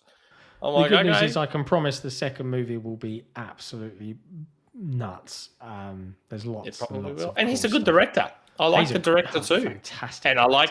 Timothée Chalamet, and I like Oscar Isaac. Like all the parts are great. You- Like if, when you when you put when you list what makes up this movie, I read I saw all of the bits and pieces that make it up. I'm like, oh, this will be a really good movie, and then saw everyone hyping it up and everything. And I'm like, cool, I'll I'll watch it. And Yeah. it was just kind of I yeah. don't know, it was okay. It's fine. It's it's funny.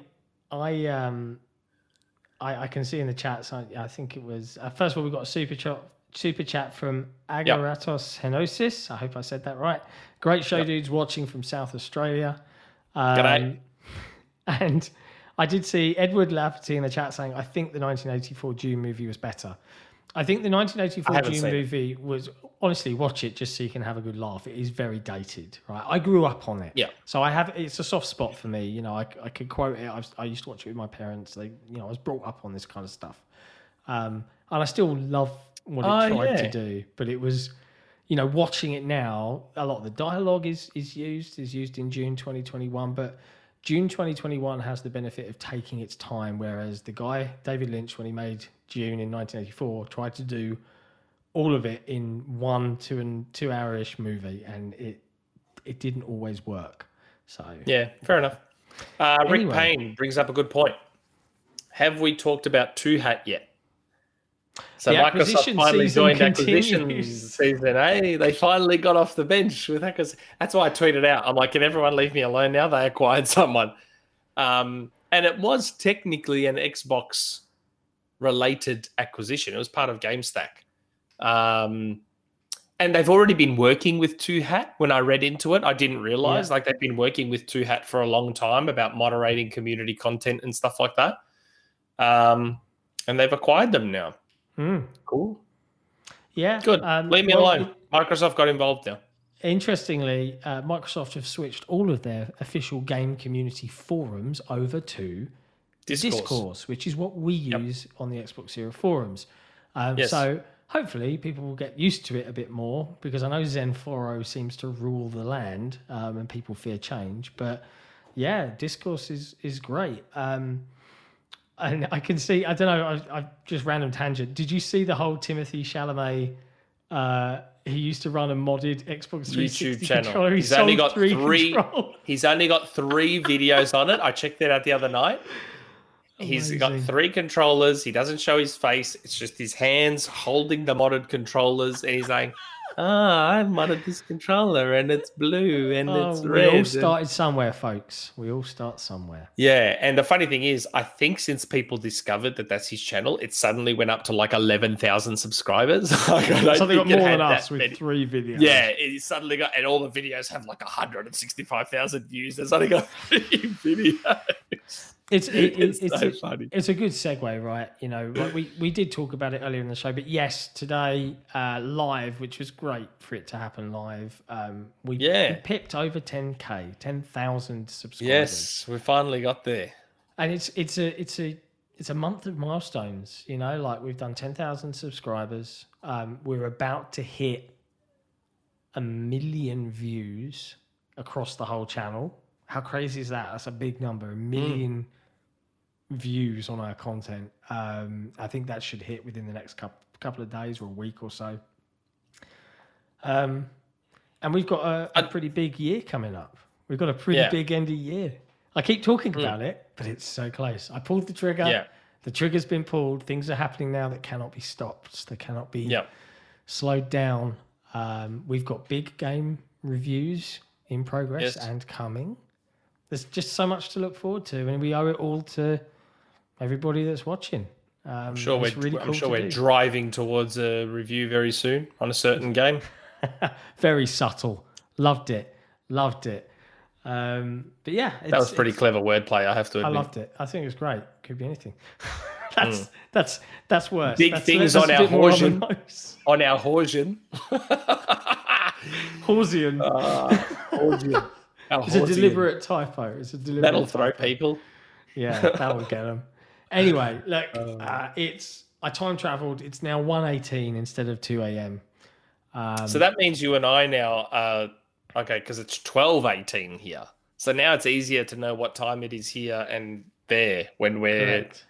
That's good. So all you've got to do is for you say, "Oh, what time is it in Melbourne?" Go back an hour and switch from AM to PM or PM to AM. Yeah, much easier. I go forward an hour and switch from PM to AM, AM to PM. Very easy to work it out. Much, So don't DM me at three in the morning anymore, please. Uh, yeah, I, is that bad? Do you have your DMs on? Like, does No, I have my phone on night mode anyway, so Oh, okay, nothing comes so through. I, I, I didn't. That's why so. I always say I wake up to pings. I wake up and I check my phone Ding, and ding, it says ding. bunch of notifications from Discord. Twitter, I have turned them off because I just get too many now. I have just completely turned them off, I still get them on Discord. We're only human. But Hmm. yeah, there you go. So we'll we'll wrap it there. Thank you everybody for watching uh, in- Yes. and coming with us on this journey through Streamyard, this new method. Um, Hopefully, StreamYard's not too jarring. We, we, we will until play we really get to grips with it and customizing it and stuff like that. Um, we may go back just for a bit more to Skype and yeah, OBS, we'll, we'll but- find a healthy balance. And one last thing before I go, because this is pretty cool. Um, yes, and that is uh, Jesse um, is doing an Extra Life charity stream on Saturday, November the 6th. Now, Yes. in his modest view, he thought, ah, we're a small channel, really, on Twitch at least. Um, we'll set a small target uh, of just 100 American dollars. And the Xbox Era community were like, oh, let's just blow past that and we'll blow past 200 as well. Um, so he's having to keep it constantly updated. But uh, it's a pinned tweet on our Twitter profile. If you want to go support a good cause um, and donate to charity for Extra Life, please go and do so. Um, it's it's for the children, which is always a nice thing to donate money to. And on that note, we'll leave you there. Have a great weekend, what's left of it, and we'll see you all next time. Ciao for now. Where's the video? See, we're gonna we're gonna get used to this. I say ciao for now, and I'm waiting for you to do it, but you can't do it. So uh, yeah, I'm gonna. I'm. I'm So, totally, I'm totally, again. I'm waiting for him to do it. Where's our producer when we need him? What's yeah, he I know. Okay, everyone, I'll do it. I'll do it. We're gonna. Okay. And we're not gonna go with our normal outro because I love that Killer Instinct one. Just Okay, all way right, too much. And pre-drag did an amazing job on that. Okay. Once Bye. again, ciao for now.